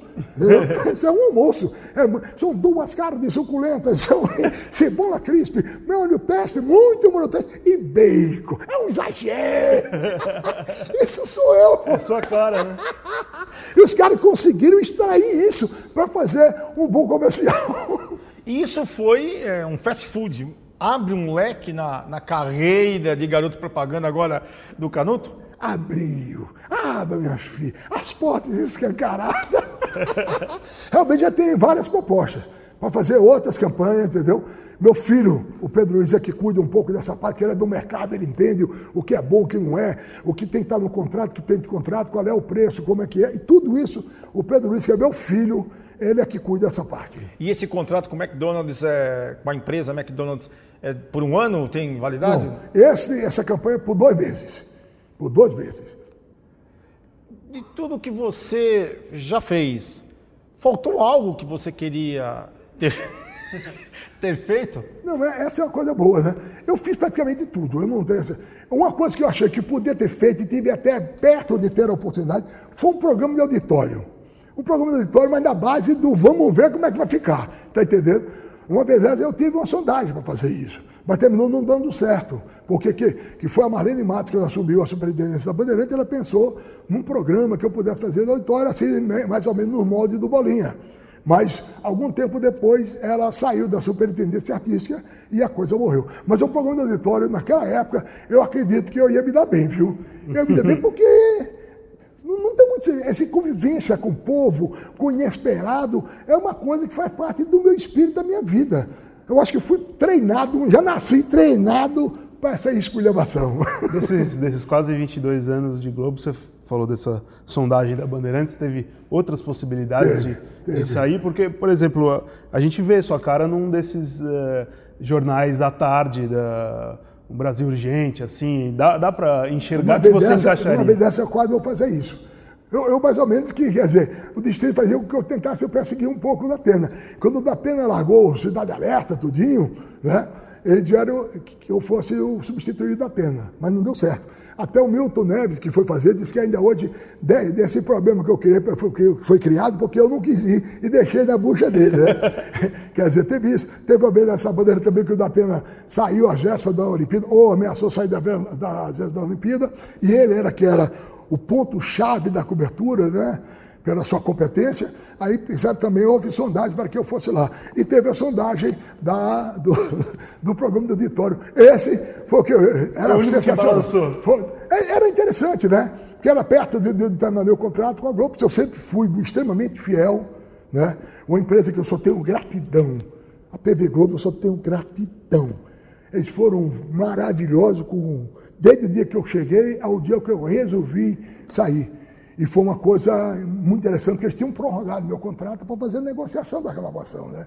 E no meio da conversa me veio esse estado, meu amigo, aproveite o restinho da vida, né? vai aproveitar, está com 73 anos, só fez trabalhar. Eu já passei 30 anos praticamente sem um dia de folga. Né? Só folgava no Natal Ano Novo, porque eu trabalhava o dia todinho e no, no domingo eu fazia o futebol na rádio e na televisão, né? E também tinha cobertura do jornal. Então, no domingo eu trabalhava de uma da tarde a 10, de 11 e meia-noite. No domingo. E foi uma vozinha interior que. Foi uma coisa incrível. Porque realmente eu vou dizer, você, posso amanhã estar dizendo bobagem ou mudar completamente o panorama da minha vida. Mas às vezes eu não acredito quando olho para o espelho que tenho 73 anos e tenha uma disposição da gota serena. É impressionante. É impressionante, eu quero sempre estar fazendo alguma coisa. Eu gosto muito do, por exemplo, você vai voltar para Maceió, estou me antecipando talvez alguma pergunta, vai voltar para Maceió, no final, sim, provavelmente eu vou voltar para Maceió. É uma terra maravilhosa, um povo fantástico, uma família que nós temos uma, sensacional, mas é hora de você acalmar o espírito, você já não tem condição de fazer o quê? De aproveitar esse agito cultural de São Paulo. Eu hoje sou um cara viciado no agito cultural de São Paulo. Eu gosto de teatro, eu gosto de show, eu gosto de cinema, eu gosto de movimento. Às vezes até eu vou teatro assim, das nove e emendo com o stand-up da meia-noite. e quando a Dona Líbia, que vai ter esse ritmo, viaja para Maceió e tem um musical bom, eu vou. Isso aconteceu, não estou exagerando. Eu vou, o musical das 5 horas da tarde, que sempre tem um, uma sessão 5 horas da tarde, vou o teatro das nove e o stand-up da meia-noite. Canuto, é, de onde vem tanta vivacidade? É, é, é uma energia que eu não sei de onde vem. Diz minha mulher que eu acordo e meto o dedo na tomada de 22, 20, 20 volts e saca a peste. Sai virado no danado. Porque é, é uma, realmente, é uma coisa que foi, foi exatamente na, na, na conversa da, da, minha renovação que veio isso. Digo, rapaz, aí eu falei, olha, eu estou com 73 anos, ainda com muita energia. Aí caiu aquela. Rapaz, tu está com 73 anos, vai fazer a vida até quando? Porque eu, eu acredito que não tem nenhum repórter do dia a dia que esteja acima de 65. E eu estou com 73, acordando com bom humor às 5 horas da manhã e aí indo dormir feliz. E já, já me preparando, porque eu sempre um cara me. Né? No outro dia, a pauta e a escala chegavam por volta de 8, 8 e meia, eu já dava uma analisada, já dava uma olhada, porque eu ia para outro dia em busca do imprevisível, do inesperado. Você fazer, falar com o povo, você não vai dizer, vai, você fala isso, você fala aquilo. Não, é o inesperado. E outra coisa que eu adorava aprender a fazer, e eu acho que o rádio me ajudou muito nisso, foi o improviso. Eu gosto do ao vivo. Eu, eu gosto do ao vivo. Diz o Burnier que eu participei de um, de um estilo chamado VT ao vivo. O que é o VT? VT você mostra os detalhes, tudo, papapá, né? faz isso e edita tudo. Eu comecei a fazer VT ao vivo, porque eu já organizava o que é fundamental, o que não poderia faltar, a ilustração necessária para a matéria, e saía mostrando, saía entrevistando, saía mostrando e finalizando o material. Porque o grande desafio é você, dentro do tempo que lhe dão, fazer uma história com começo, meio e fim. E isso eu acho que terminei tendo, sendo talvez um especialista no assunto. Agora, você falou, né, do, de repente bateu na trave desse programa de auditório, né, que e você abriu, bom, abrir um sorriso dele é fácil, né? É um cara sorridente, mas quando falou de, de, de auditório, programa de auditório, abriu um sorriso diferente. É, tá guardado no seu coraçãozinho aqui aquela coisa de, quem sabe daqui a um ano, se receber uma proposta ou você realmente fechou a fábrica, não volto mais para televisão, ou digo trabalhando, ou você ainda tem esse sonho? Olha, quando eu fui ao auditório e falei que gosto do ao vivo, é porque eu gosto de povo. Eu gosto de gente. Eu gosto do abraço. Alguns gostam, outros não gostam, entendeu? Você tá dando um abraço, cara, né? Eu gosto dessa troca de energia. Independente de quem seja. Aliás, um dos braços mais gostosos que eu recebi na minha vida foi uma vez dessa no Centrão, ali da rua direita. Eu desço para fazer uma matéria sobre lixo na cidade do Centrão meio abandonado. Né? Naquela época, inclusive, os caras é, agrediam, jogavam coisa do pessoal da Globo, da Globo e das reportagens de uma forma geral. Eu chego lá, que eu estou desembarcando equipamento, aparece o cara, morador de rua, sujo, abraço, Canuto! Rapaz, foi um abraço, que a gente chama do Nordeste. Me abufelei com o cidadão. Pô, e olha só, esse cara passou a ser o meu produtor. Ele sabia onde estava o lixo, ele sabia tudo. Quer dizer, isso é o abraço, isso é o carinho, isso é o retorno afetivo das pessoas. Aí você diz, o seu futuro. Olha, eu, não sei, eu, eu, eu a princípio não tenho nenhum interesse, para ser sincero. Né? E eu experimentei essa história da aposentadoria em dois momentos. Um foi o seguinte, descobri que acordar às sete horas da manhã é uma maravilha. Uma maravilha. Hum. Segundo, eu fui a Maceió, né, ver a família, tudinho, que ocorreu. Eu fui sem passagem de volta. Já pensou? Eu volto o dia que eu quiser. Então tem a previsão de eu voltar no dia 7. Eu digo, ah, minha filha, vamos ficar até o dia 10? Ah, dia 10, tá tão bom, vamos ficar mais dois dias. Até que voltamos no dia 14, veja só. Foi o dobro, praticamente. Porque era essa a história. Né? Então você agora programa, se programa, é, aí também começa a acontecer coisa novidade. Quando eu pensei me preparei para parar e aproveitar a vida, aproveitar mesmo. Festa, show, teatro, comecei a ir, comecei a ir show quinta-feira, terça-feira, eu não podia fazer isso, porque eu tinha responsabilidade, porque assim horas tinha que acordar, e aquele negócio, você tem que acordar preparado. Você pode não dar certo, mas tem que ter a consciência tranquila de que você se preparou para dar certo. Né? Então, aí é que ocorre. Nem passaram, nem foram 10 dias, 15 dias, já apareceu a oportunidade de eu fazer publicidade, o um mercado publicitário. É uma coisa que eu não esperava e que aconteceu e que foi muito saborosa, porque é uma experiência, é um mundo novo. É o mundo do, do, do, da, da, da, da, produção, é uma coisa, da coisa extremamente planejada, é, é clima de cinema. Então, é um mundo que eu estou descobrindo agora e que eu fiz e adorei. Pelo menos no começo. Adorei. Espero que sejam outros até. É saborosa, mas, né? Mas, é só, só para completar. Ah. Mas eu só quero fazer coisa que eu me divirta. Certo? Ah, não sei o que, papapá. Não, não quero. Eu quero coisa só que eu me divirta, que tenha um pouco da minha alma, um pouco da minha essência. Essa primeira campanha que eu fiz foi exatamente baseado no que eu sou e como eu faço. Até quando quando você estava se despedindo lá do pessoal da Globo, o seu filho gravou alguns, alguns vídeos lá do, dos abraços no pessoal e na legenda de, uma, de um vídeo ele, ele escreveu até que a, não é aposentadoria, agora é diversão em tempo integral. É mais ou menos isso que você está levando agora. Virou um mantra, entendeu? Virou um mantra. Diversão em tempo integral. A despedida é outro motivo de, de muita gratidão. A despedida, como é que acontece?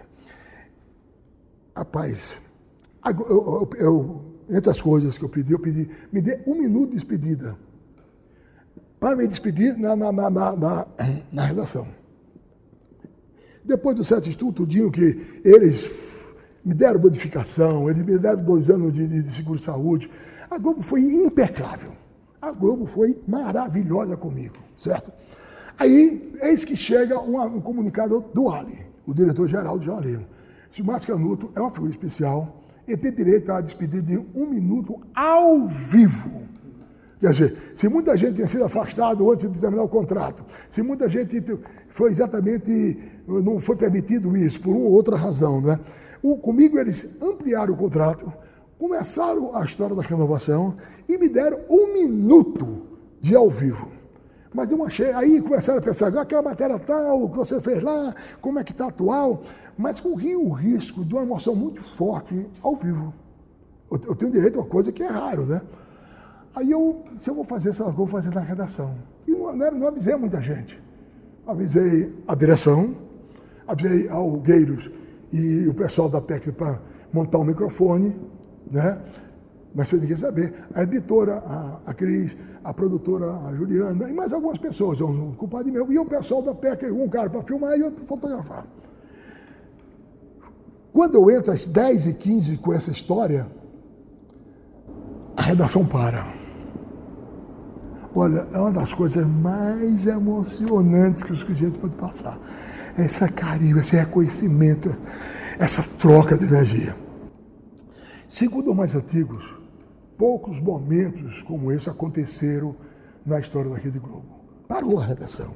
Então, eu vou até botar na minha casa dois pôsteres.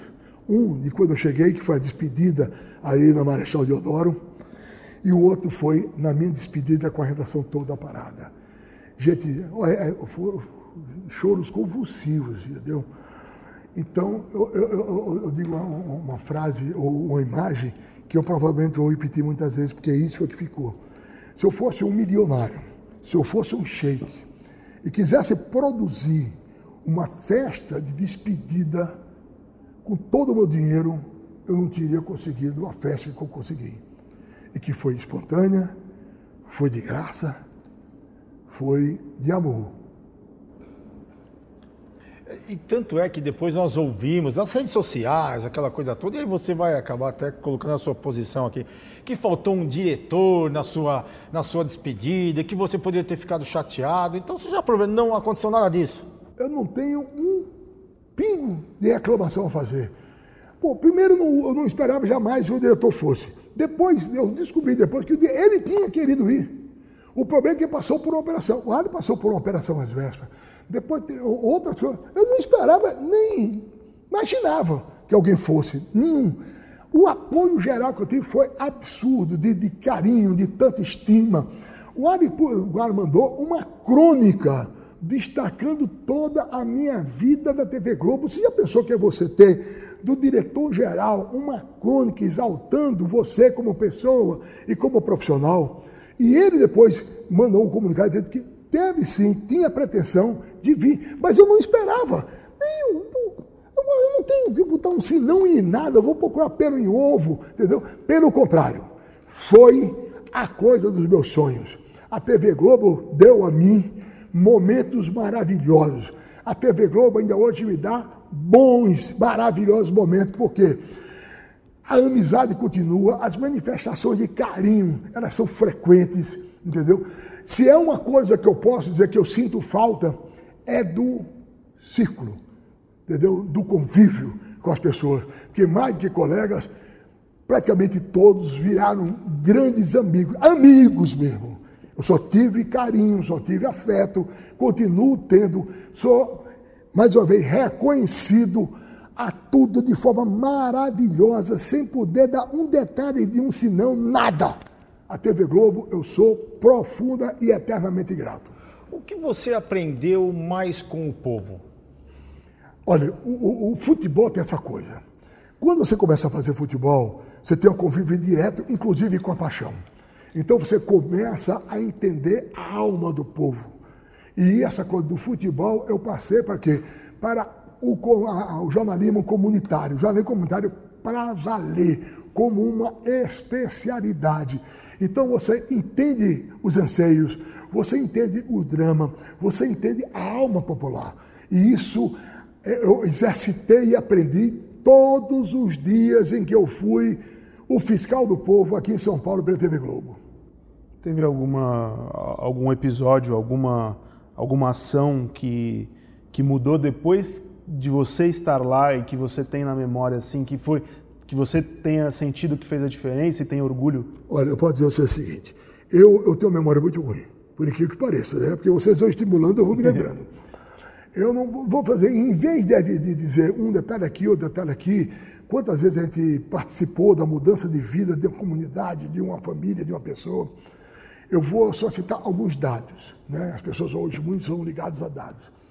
Teve um determinado período em que fizeram o levantamento de três anos de ação, naqueles três anos, o, o nosso trabalho, quer dizer, do jornalismo comunitário, a gente tinha mudado, melhorado de forma direta ou indireta a vida de 4 milhões de pessoas.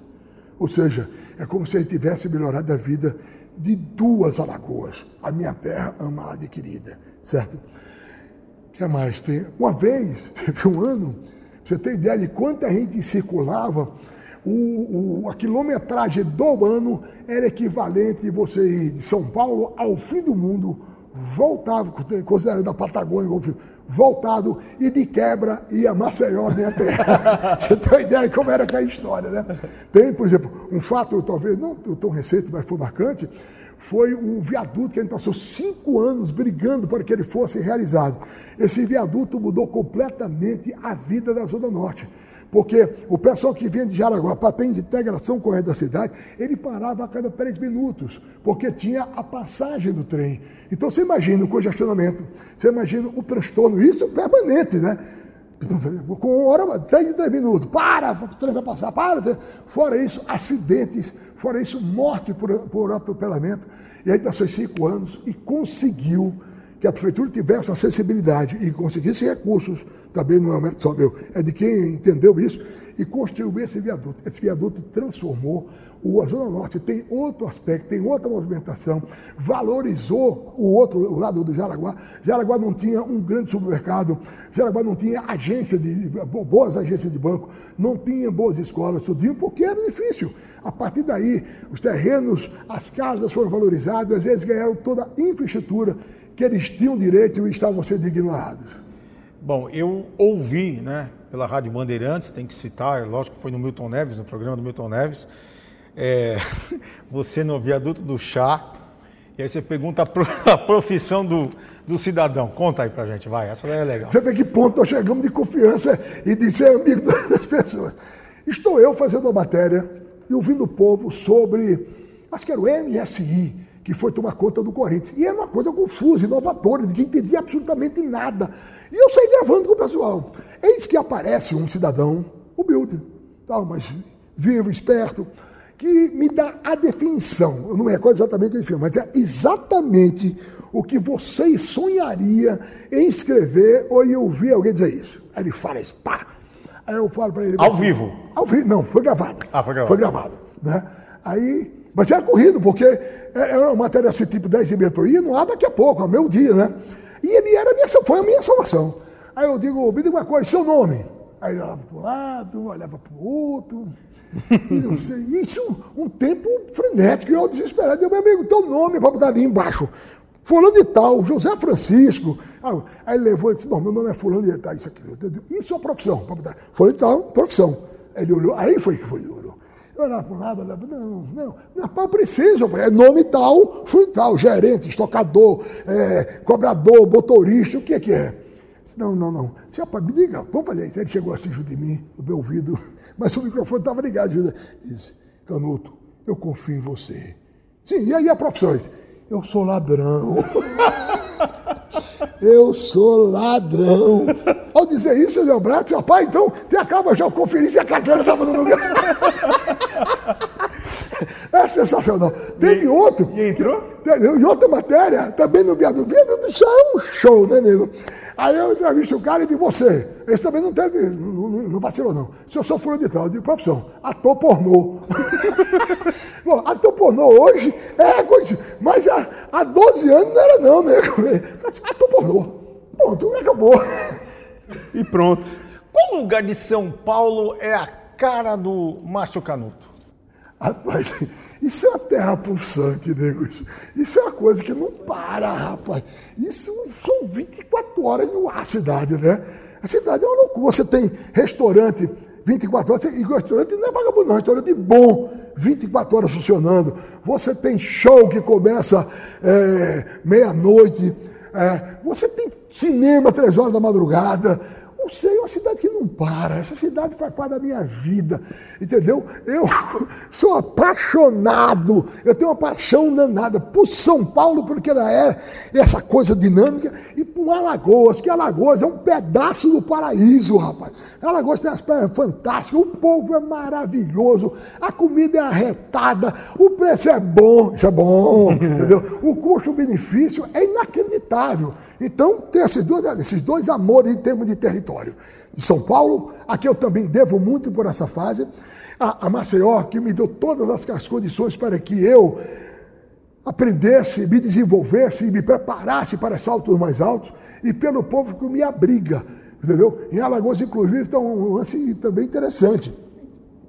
Lá atrás, fizeram a pesquisa, eu seria o deputado federal mais votado, e eu nem filiado era. O que é que eu fiz? Era penúltimo dia da filiação, começou a surgir convite e proposta para fazer acordo, eu pago sua campanha, você me apoia, e que eu caí fora de Marcel para vencer o, o prazo de, de filiação. Mas você pretende, não. tem isso noção de Respondendo, política? não. Política, não. Não. Mas já aqui em São Paulo também deve ter tido. Teve, teve, teve convite, teve sondagem, tudinho, mas eu não. Eu, quero, eu gosto de fazer o bem sem nenhum interesse, sem nada, para depois eu não ser confundido depois. Não. Hoje, é, com tudo que você construiu, família, profissionalmente, se o doutor, seu pai vivo, assim, o que, que ele, você imagina que ele ia falar para você assim, filho, aí você complementa. É, eu tenho uma frase, papai me viu pouco na televisão, né? ele acompanhou tudo, me deu força, né? lia, comentava e tudo, minhas matérias. Mas eu comecei a televisão em outubro, setembro ou outubro de 75. E papai morreu no começo de 76. Né? Uma vez eu vi um episódio que marcou muito do Aloysio Chulapa. Aloysio Chulapa, jogador, ele teve uma vida muito difícil. Né? Muito difícil. Né? A ponto tal de que a mãe dele trabalhava durante o dia e de noite fazia limpeza na, churrascaria o pessoal me falou que fazia isso para que com a sobra ela alimentasse os filhos. Né? Aí ele, já com dinheiro, tudinho, eu fui visitá-lo, ele estava jogando, estava perto de estrear contra o Vasco da Gama. Aí eu falei, pô, então, como é que foi, Aloysio? Então, ele estava mandando, inclusive, é, grama para o estádio que ele acabava de construir. Estava construindo em Atalaia. Que, aliás, foi uma festa maravilhosa. Foi todo mundo, é, Marta, Lucano, Rogério Senni, que é muito bem, uma, uma turma boa, muito boa, né? Eu disse, pô, estudinho e tal. Ele disse, Márcio, você sabe o que. Aí eu, ele dizendo que eu tinha ganho dinheiro. Tinha comprado um clube do qual ele tinha sido, quando garoto, pobre e negro, jogado para fora, saltava o muro para jogar bola ou para tomar banho de piscina, botava ele para fora. Ele ganhou dinheiro, comprou o clube. Banco do Brasil. Foi a associação até Banco do Brasil, para que os meninos pobres da Atalaia tomassem banho e jogassem bola. Aí eu falei, pô, essa história todinha. Pô, é, aí ele disse, Márcio, ele tinha vindo e ganhou dinheiro também na, nos Emirados Árabes. Disse, Márcio, eu trocaria tudo isso da minha vida para ter meu pai de volta. Por quê? O pai dele só conheceu a miséria. O pai dele só conheceu as dificuldades. E não pôde ver o crescimento, a vitória do filho e as condições que o filho certamente desfrutaria para dar uma vida mais tranquila e mais merecedora e mais recompensadora que ele teve. Essa história marcou demais. Né? E o seu pai entra onde? Meu pai, eu acho que teria orgulho de mim como ele teve de todos os filhos. Eu tenho um, um, um irmão, eu tenho nove. São as coisas, são profissões completamente diferentes. Né? Eu tenho uma irmã engenheira, um irmão arquiteto, a Fátima, tem uma que foi atriz, tem um que é empresário, tem um que foi, é, foi campeão mundial de boxe, campeão mundial de, kick, de kickbox. Qual o nome? É, Eduardo Canuto, que inclusive é vereador lá, foi um trabalho muito bom, principalmente voltado para a comunidade carente e ao esporte, Eduardo Canuto. Foi o cara ser campeão mundial de kick, de full contact e vice-mundial de kickbox em Maceió, nas principais categorias, não é fácil, né? Eu tenho um irmão que é da Academia Mundial de Ciências, que é o Silvio, que é pró-reitor de pesquisas aqui da USP, um, um, gênio da família, um gênio da família, né? Tenho mais, eu, eu já falei, porque são nove, né? Eu falei todo mundo. Se eu esqueci alguém, que mais? Falei do Neno, que é um espetáculo como fotógrafo, né? Eu falei, eu acho que falei o, todos. Eu fiz, né, me perdoe se eu esqueci, que é tanto, né? a escalação do time. Eu só me lembro, eu só me lembro do Santa Cruz de 57. Agora, o Canuto, tem hoje, 2019, começando daqui a pouco 2020, tem um Canuto na televisão? Aquele que você olha e fala, ah, esse cabra aqui vai ser cabra bom. bom. Tem? Não, acho que tem muita gente divertida, entendeu? Mas eu acho, por, sabe por quê? Eu não diria exatamente o Canuto, porque eu fui na televisão o que eu sou. Quer dizer, e eu, com minha personalidade, personalidade, com meu estilo, só sou eu. Não é que eu queira ser melhor de mim, não. Tem nego até melhor do que eu. Eu quero dizer que sim, eu sou um estilo do mais canuto, porque eu sou o mais canuto 24 horas no ar. Ou, ou da vida. Mas tem esse hoje, trabalhando que, lógico, o seu jeito, não é nem nesse, né, reformulando a pergunta, mas que tem assim a mesma pegada que a sua? Não, eu acho que talvez tenha nega até melhor, mas eu, eu não, não, não sei. Não, não identifico agora, entendeu? E, e, você, e você, falou muito... Esse cara é muito talentoso, o cara criando inclusive estilo próprio, entendeu? Mas assim, porque o que eu falei é o seguinte, é meu carimbo, é um carimbo do meu, da minha personalidade, é um carimbo do meu jeito, da minha ação, do meu raciocínio, do meu comportamento, que isso só sou eu quando vai aparecer outro, eu domino na vida. Porque você é você. Gabriel é Gabriel. Quem é esse talentoso que você vê, então, hoje, que está se destacando? Não, você tem. Assim, desse estilo um pouco mais nosso, eu tenho o, o Felipe Ciani, é muito bom. Quem? Felipe Ciani é muito bom. Tem um estilo diferente, o estilo dele. Que é, mas tem muita gente boa, rapaz. Agora. Eu vejo, eu gosto muito da Sabina Simonato. Eu gosto de. Essa, essa nova geração é muito boa. Essa geração é muito boa. Mas já que tem um pouco do meu estilo divertido, mais solto, tá entendendo? Mais descompromissado, não com a verdade, não com a informação, mas de uma forma mais de se fazer tudo com mais prazer, ou demonstrando mais prazer. Espontaneidade, né? Agora, você é o cara que gosta do ao vivo, né? É, sempre tem aquela coisa da, da afinidade, né? De, de entrar ao vivo com com não contra o outro, não é isso. Mas qual é aquele apresentador que você tinha mais afinidade, que você gostava de fazer um ao vivo?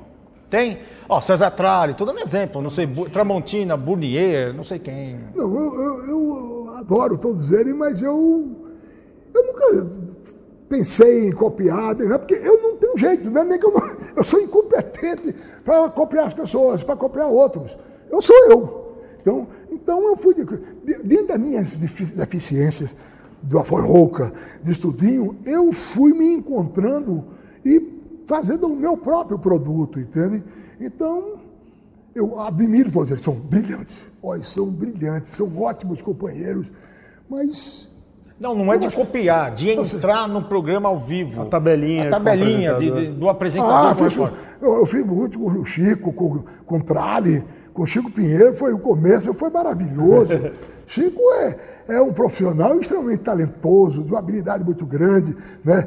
divertido. Com o Trab eu me dei também muito bem, o já é um pouco mais sério, mas ao mesmo tempo abria a guarda e a gente se divertia também. Quer dizer, foram duas pessoas com quem eu trabalhei durante muito tempo e duas pessoas que eu sentirei saudade desse convívio e da apresentação. Havia uma interação muito grande entre nós dois. Falta algo na televisão, na sua opinião? Ou o que está faltando? Eu acho que a, a televisão está numa transformação muito grande, né? A televisão fala muito em ousadia e a televisão tem coragem de fazer ousadia. Né? Vamos mudar, vamos inovar e na mesma idade tem receio do que isso possa resultar. Eu quero, é, eu sonharia a televisão ainda mais ousada, mais experimental, isso também requer sacrifícios e riscos, né? Então muita gente prefere ter essa filosofia, mas não essa execução. Tem algo que deixa Márcio Canuto irritado, zangado, nervoso? A coisa que mais me irrita na vida é a injustiça. Pode, se eu cometer um ato injusto e depois reconhecer, eu estou liquidado durante muito tempo e vou tentar reparar essa injustiça a justiça me maltrata muito, me fere muito, me agride muito. Mesmo se for eu que cometer, eu não, eu não sucede enquanto eu não corrigir esse momento. Pode ser com um desconhecido, pode ser com alguma pessoa. A injustiça é muito dura, é muito cruel. Isso já aconteceu alguma vez? Você já sentiu? Vê pequenos, vê pequenos pedaços, é, é assim, né? Às vezes até coisas que podem parecer insignificantes e não são, né? Às vezes até a gente comete numa frase mal colocada, porque às vezes a gente desconhece ou não leva em consideração a força, o poder da palavra, né? Agora, sorriso, vivacidade, gesticula. E a saúde do Canuto, hein? Como que tá? O coraçãozinho aí tá beleza? Esse coração já me deu alguns sustos, viu, Diego? Eu já tive um infarto, eu tenho quatro estentes, tá entendendo? É, o coração é assim, mas aí isso não, não me impede de nada. Eu tomo alguns cuidados, evidentemente, vou ao cardiologista, com certa frequência, faço todo ano o check-up geral. Quer dizer, eu não tenho, eu não faço limites por conta disso. Mas eu já tive alguns sustos do, do, sérios, né? Muito sérios. Como é que foi o episódio do, do infarto? Hein? O infarto. O episódio do, do, infarto, quantos anos você tinha? Como é que... Rapaz, o infarto, então tudo isso me aconteceu de uma forma muito engraçada. O infarto, olha, essa foi boa. Eu tinha feito exercício de manhã, tudinho, né? Aí voltei para casa, fui para rua. Nego, tem aquele dia que você arrebenta. Você faz aquela matéria que não era nada e você faz uma matéria maravilhosa que você chega excitado até. Aí eu cheguei para minha mulher, para mim, e disse, rapaz, hoje foi sensacional, maravilhoso, a gente ajudou isso, fez isso. Pô, você está um jeito, eu emendaria o serviço. Eu completaria, faria de outra matéria, dobraria o serviço para fazer outra coisa, porque eu estou empolgado. Aí com dois minutos, minha filha, estou sentindo alguma coisa, me leve para me leve para o hospital. E uma coisa que não era uma dor, era um incômodo como se estivesse cheio de gases? Alguma coisa assim. Mas não sei, olha, em 100 casos, 98, eu não iria para o médico. Aí eu disse, ah, vamos para o médico, vamos ver como é que é. Quando eu cheguei lá, minha pressão está 22 por 16. Ó, e vê, vê como é que é a benção. Aí eu fui lá, fiquei sob cuidado, aí tem um enzima de coração, deu bem. A médica me liberou, médica me liberou a um e meia, duas horas, porque eu só falava na, na escada das sete horas, que eu tinha que estar na televisão sete horas, tá, minha mulher, tem calma, isso vai marcar, a gente avisa. Se não, eu quero ir trabalhar. Ela me deu alta, minha mulher você não é, esse não é meu marido, não. Esse não é meu marido, não. Aí teve uma toca de turno, veio outro médico. Aí o médico disse, não, vamos fazer o seguinte, vamos levar para ele ficar sob observação lá em cima. Né? Aí foi feito o eletrocardiograma, tudo legal. Aí no final, eu disse, vamos fazer o cardiograma mais detalhado. Isso era umas sete e pouquinho da manhã no Hospital 9 de Julho. Né? Aí, quando ele fez o eletrocardiograma, disse, Caduto, você está tendo um infarto. Disse, Como é a história, rapaz? Que, que, hora, que onda é essa? Você está sendo um infarto. Aí ligou para baixo, para emergência, né? ligou para emergência. Aí, por sorte, equipe de catéter tinha chegado, tinha chegado e não tinha uma emergência. Se tem um cartão operando, como é que é? Né? Aí eu fui em 45 minutos e estava salvo. Se eu vou para casa, eu não teria tempo de voltar para ser atendido. Né? Aí depois eu fiz alguns instantes, às vezes ameaçavam no, no, no, no HCOR. Né? Doutor Pavanello supervisiona e doutor, doutor Zé, Zé Antônio, assim que é o, o Cão Carolino, segundo livro, né, nessa outro dia, foi lá e resolveu. Eu tenho mais, vai ter mais três. Um salvou o infarto e mais três para dar um certo sossego. para o coração passar mais rápido.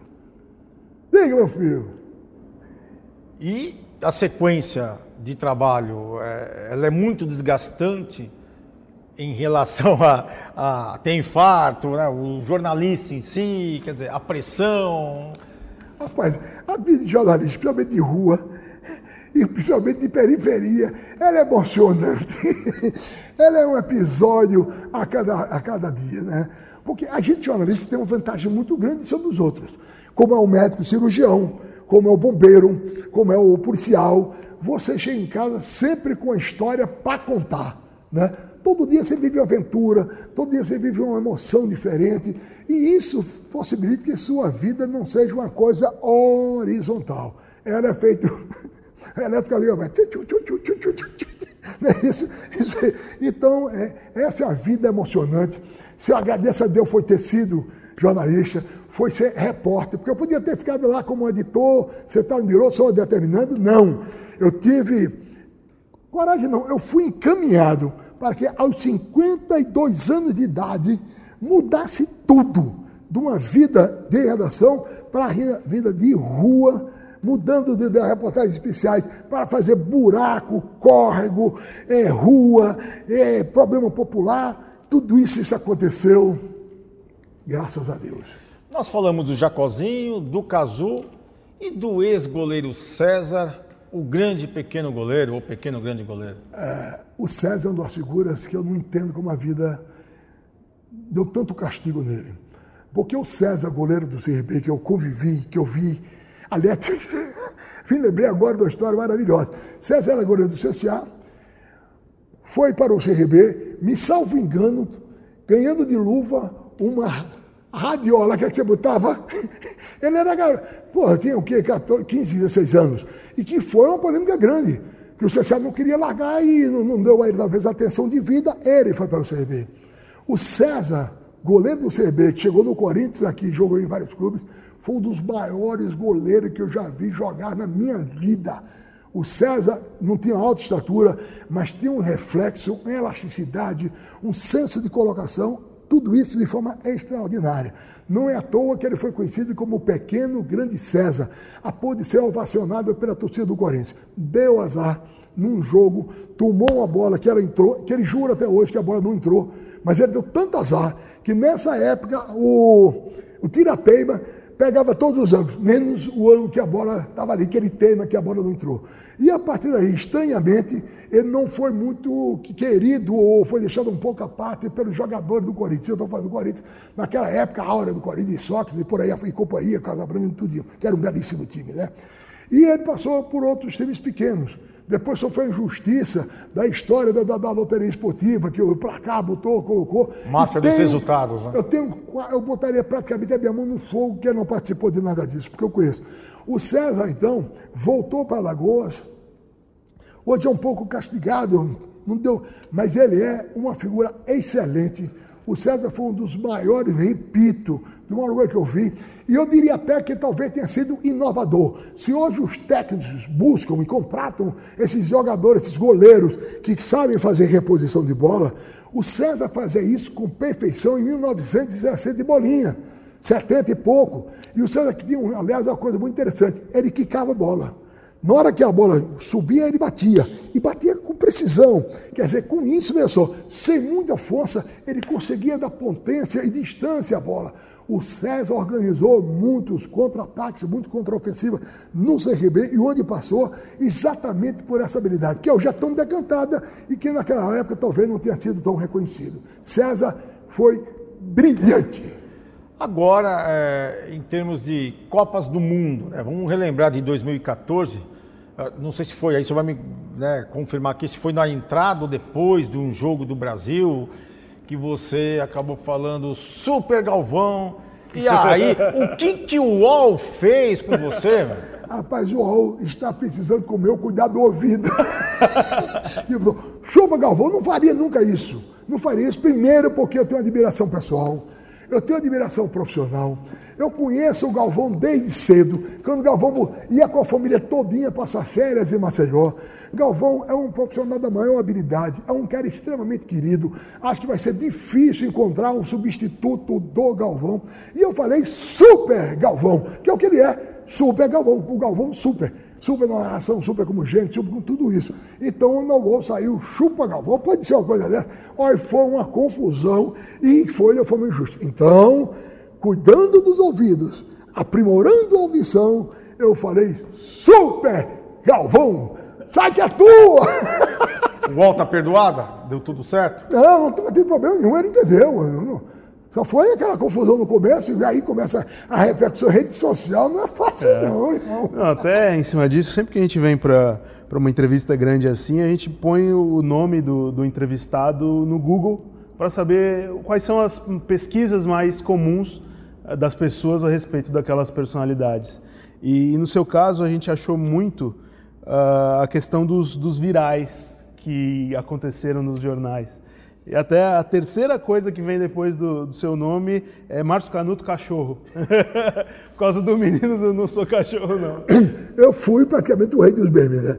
Pô, toda semana, tinha, todo mês tinha um, um meme diferente. Mas essa desse menino, é, ela é de uma forma histórica, eu diria. Por quê? O que ocorreu? Estava eu fazendo matéria sobre a exposição de dinossauros aqueles animais de 4 metros de altura. Como não sei de onde apareceu, porque não dava para mim, ele se diverte. ele fica atrás da cama se divertindo. Aparece uma escola, uma turma de garotos de 3 anos de idade. Pô, era uma diferença enorme, né? Aí eu digo, e com esse dinossauro de 4 metros de altura, o que é que você achou?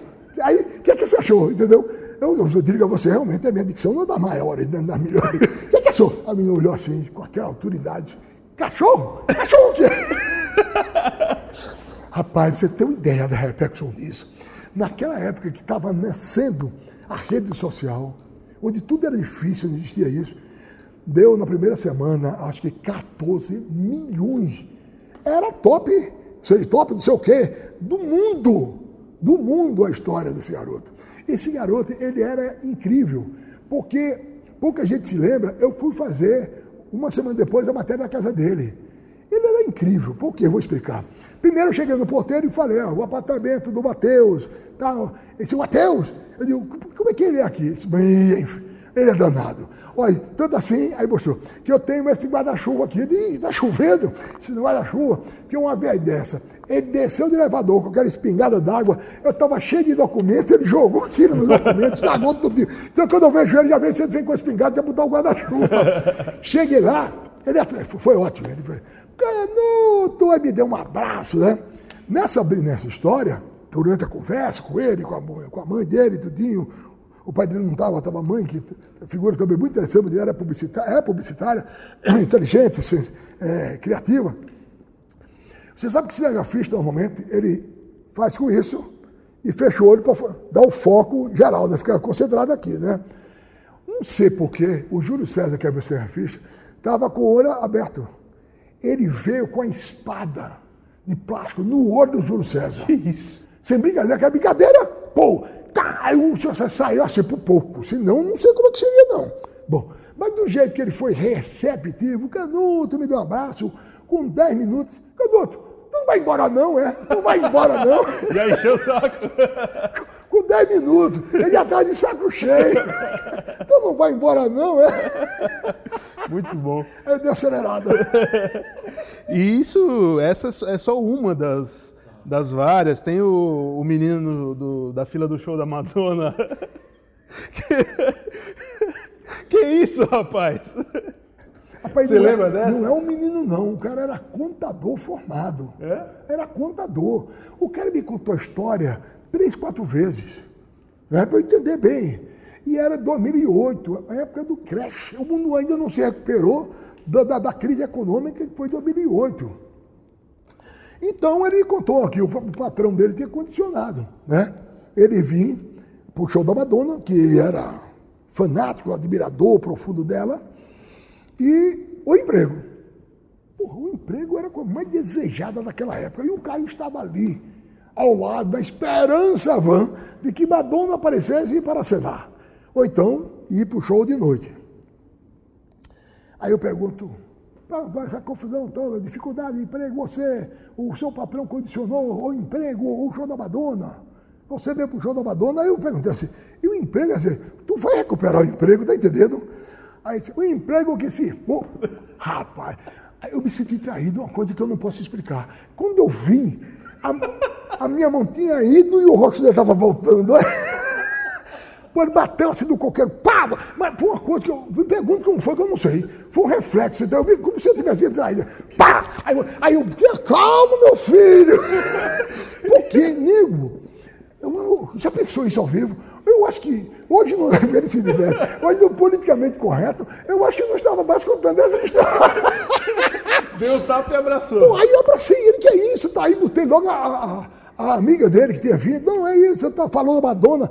E nego, aí é o seguinte, eu ainda tenho um minuto e meio de link.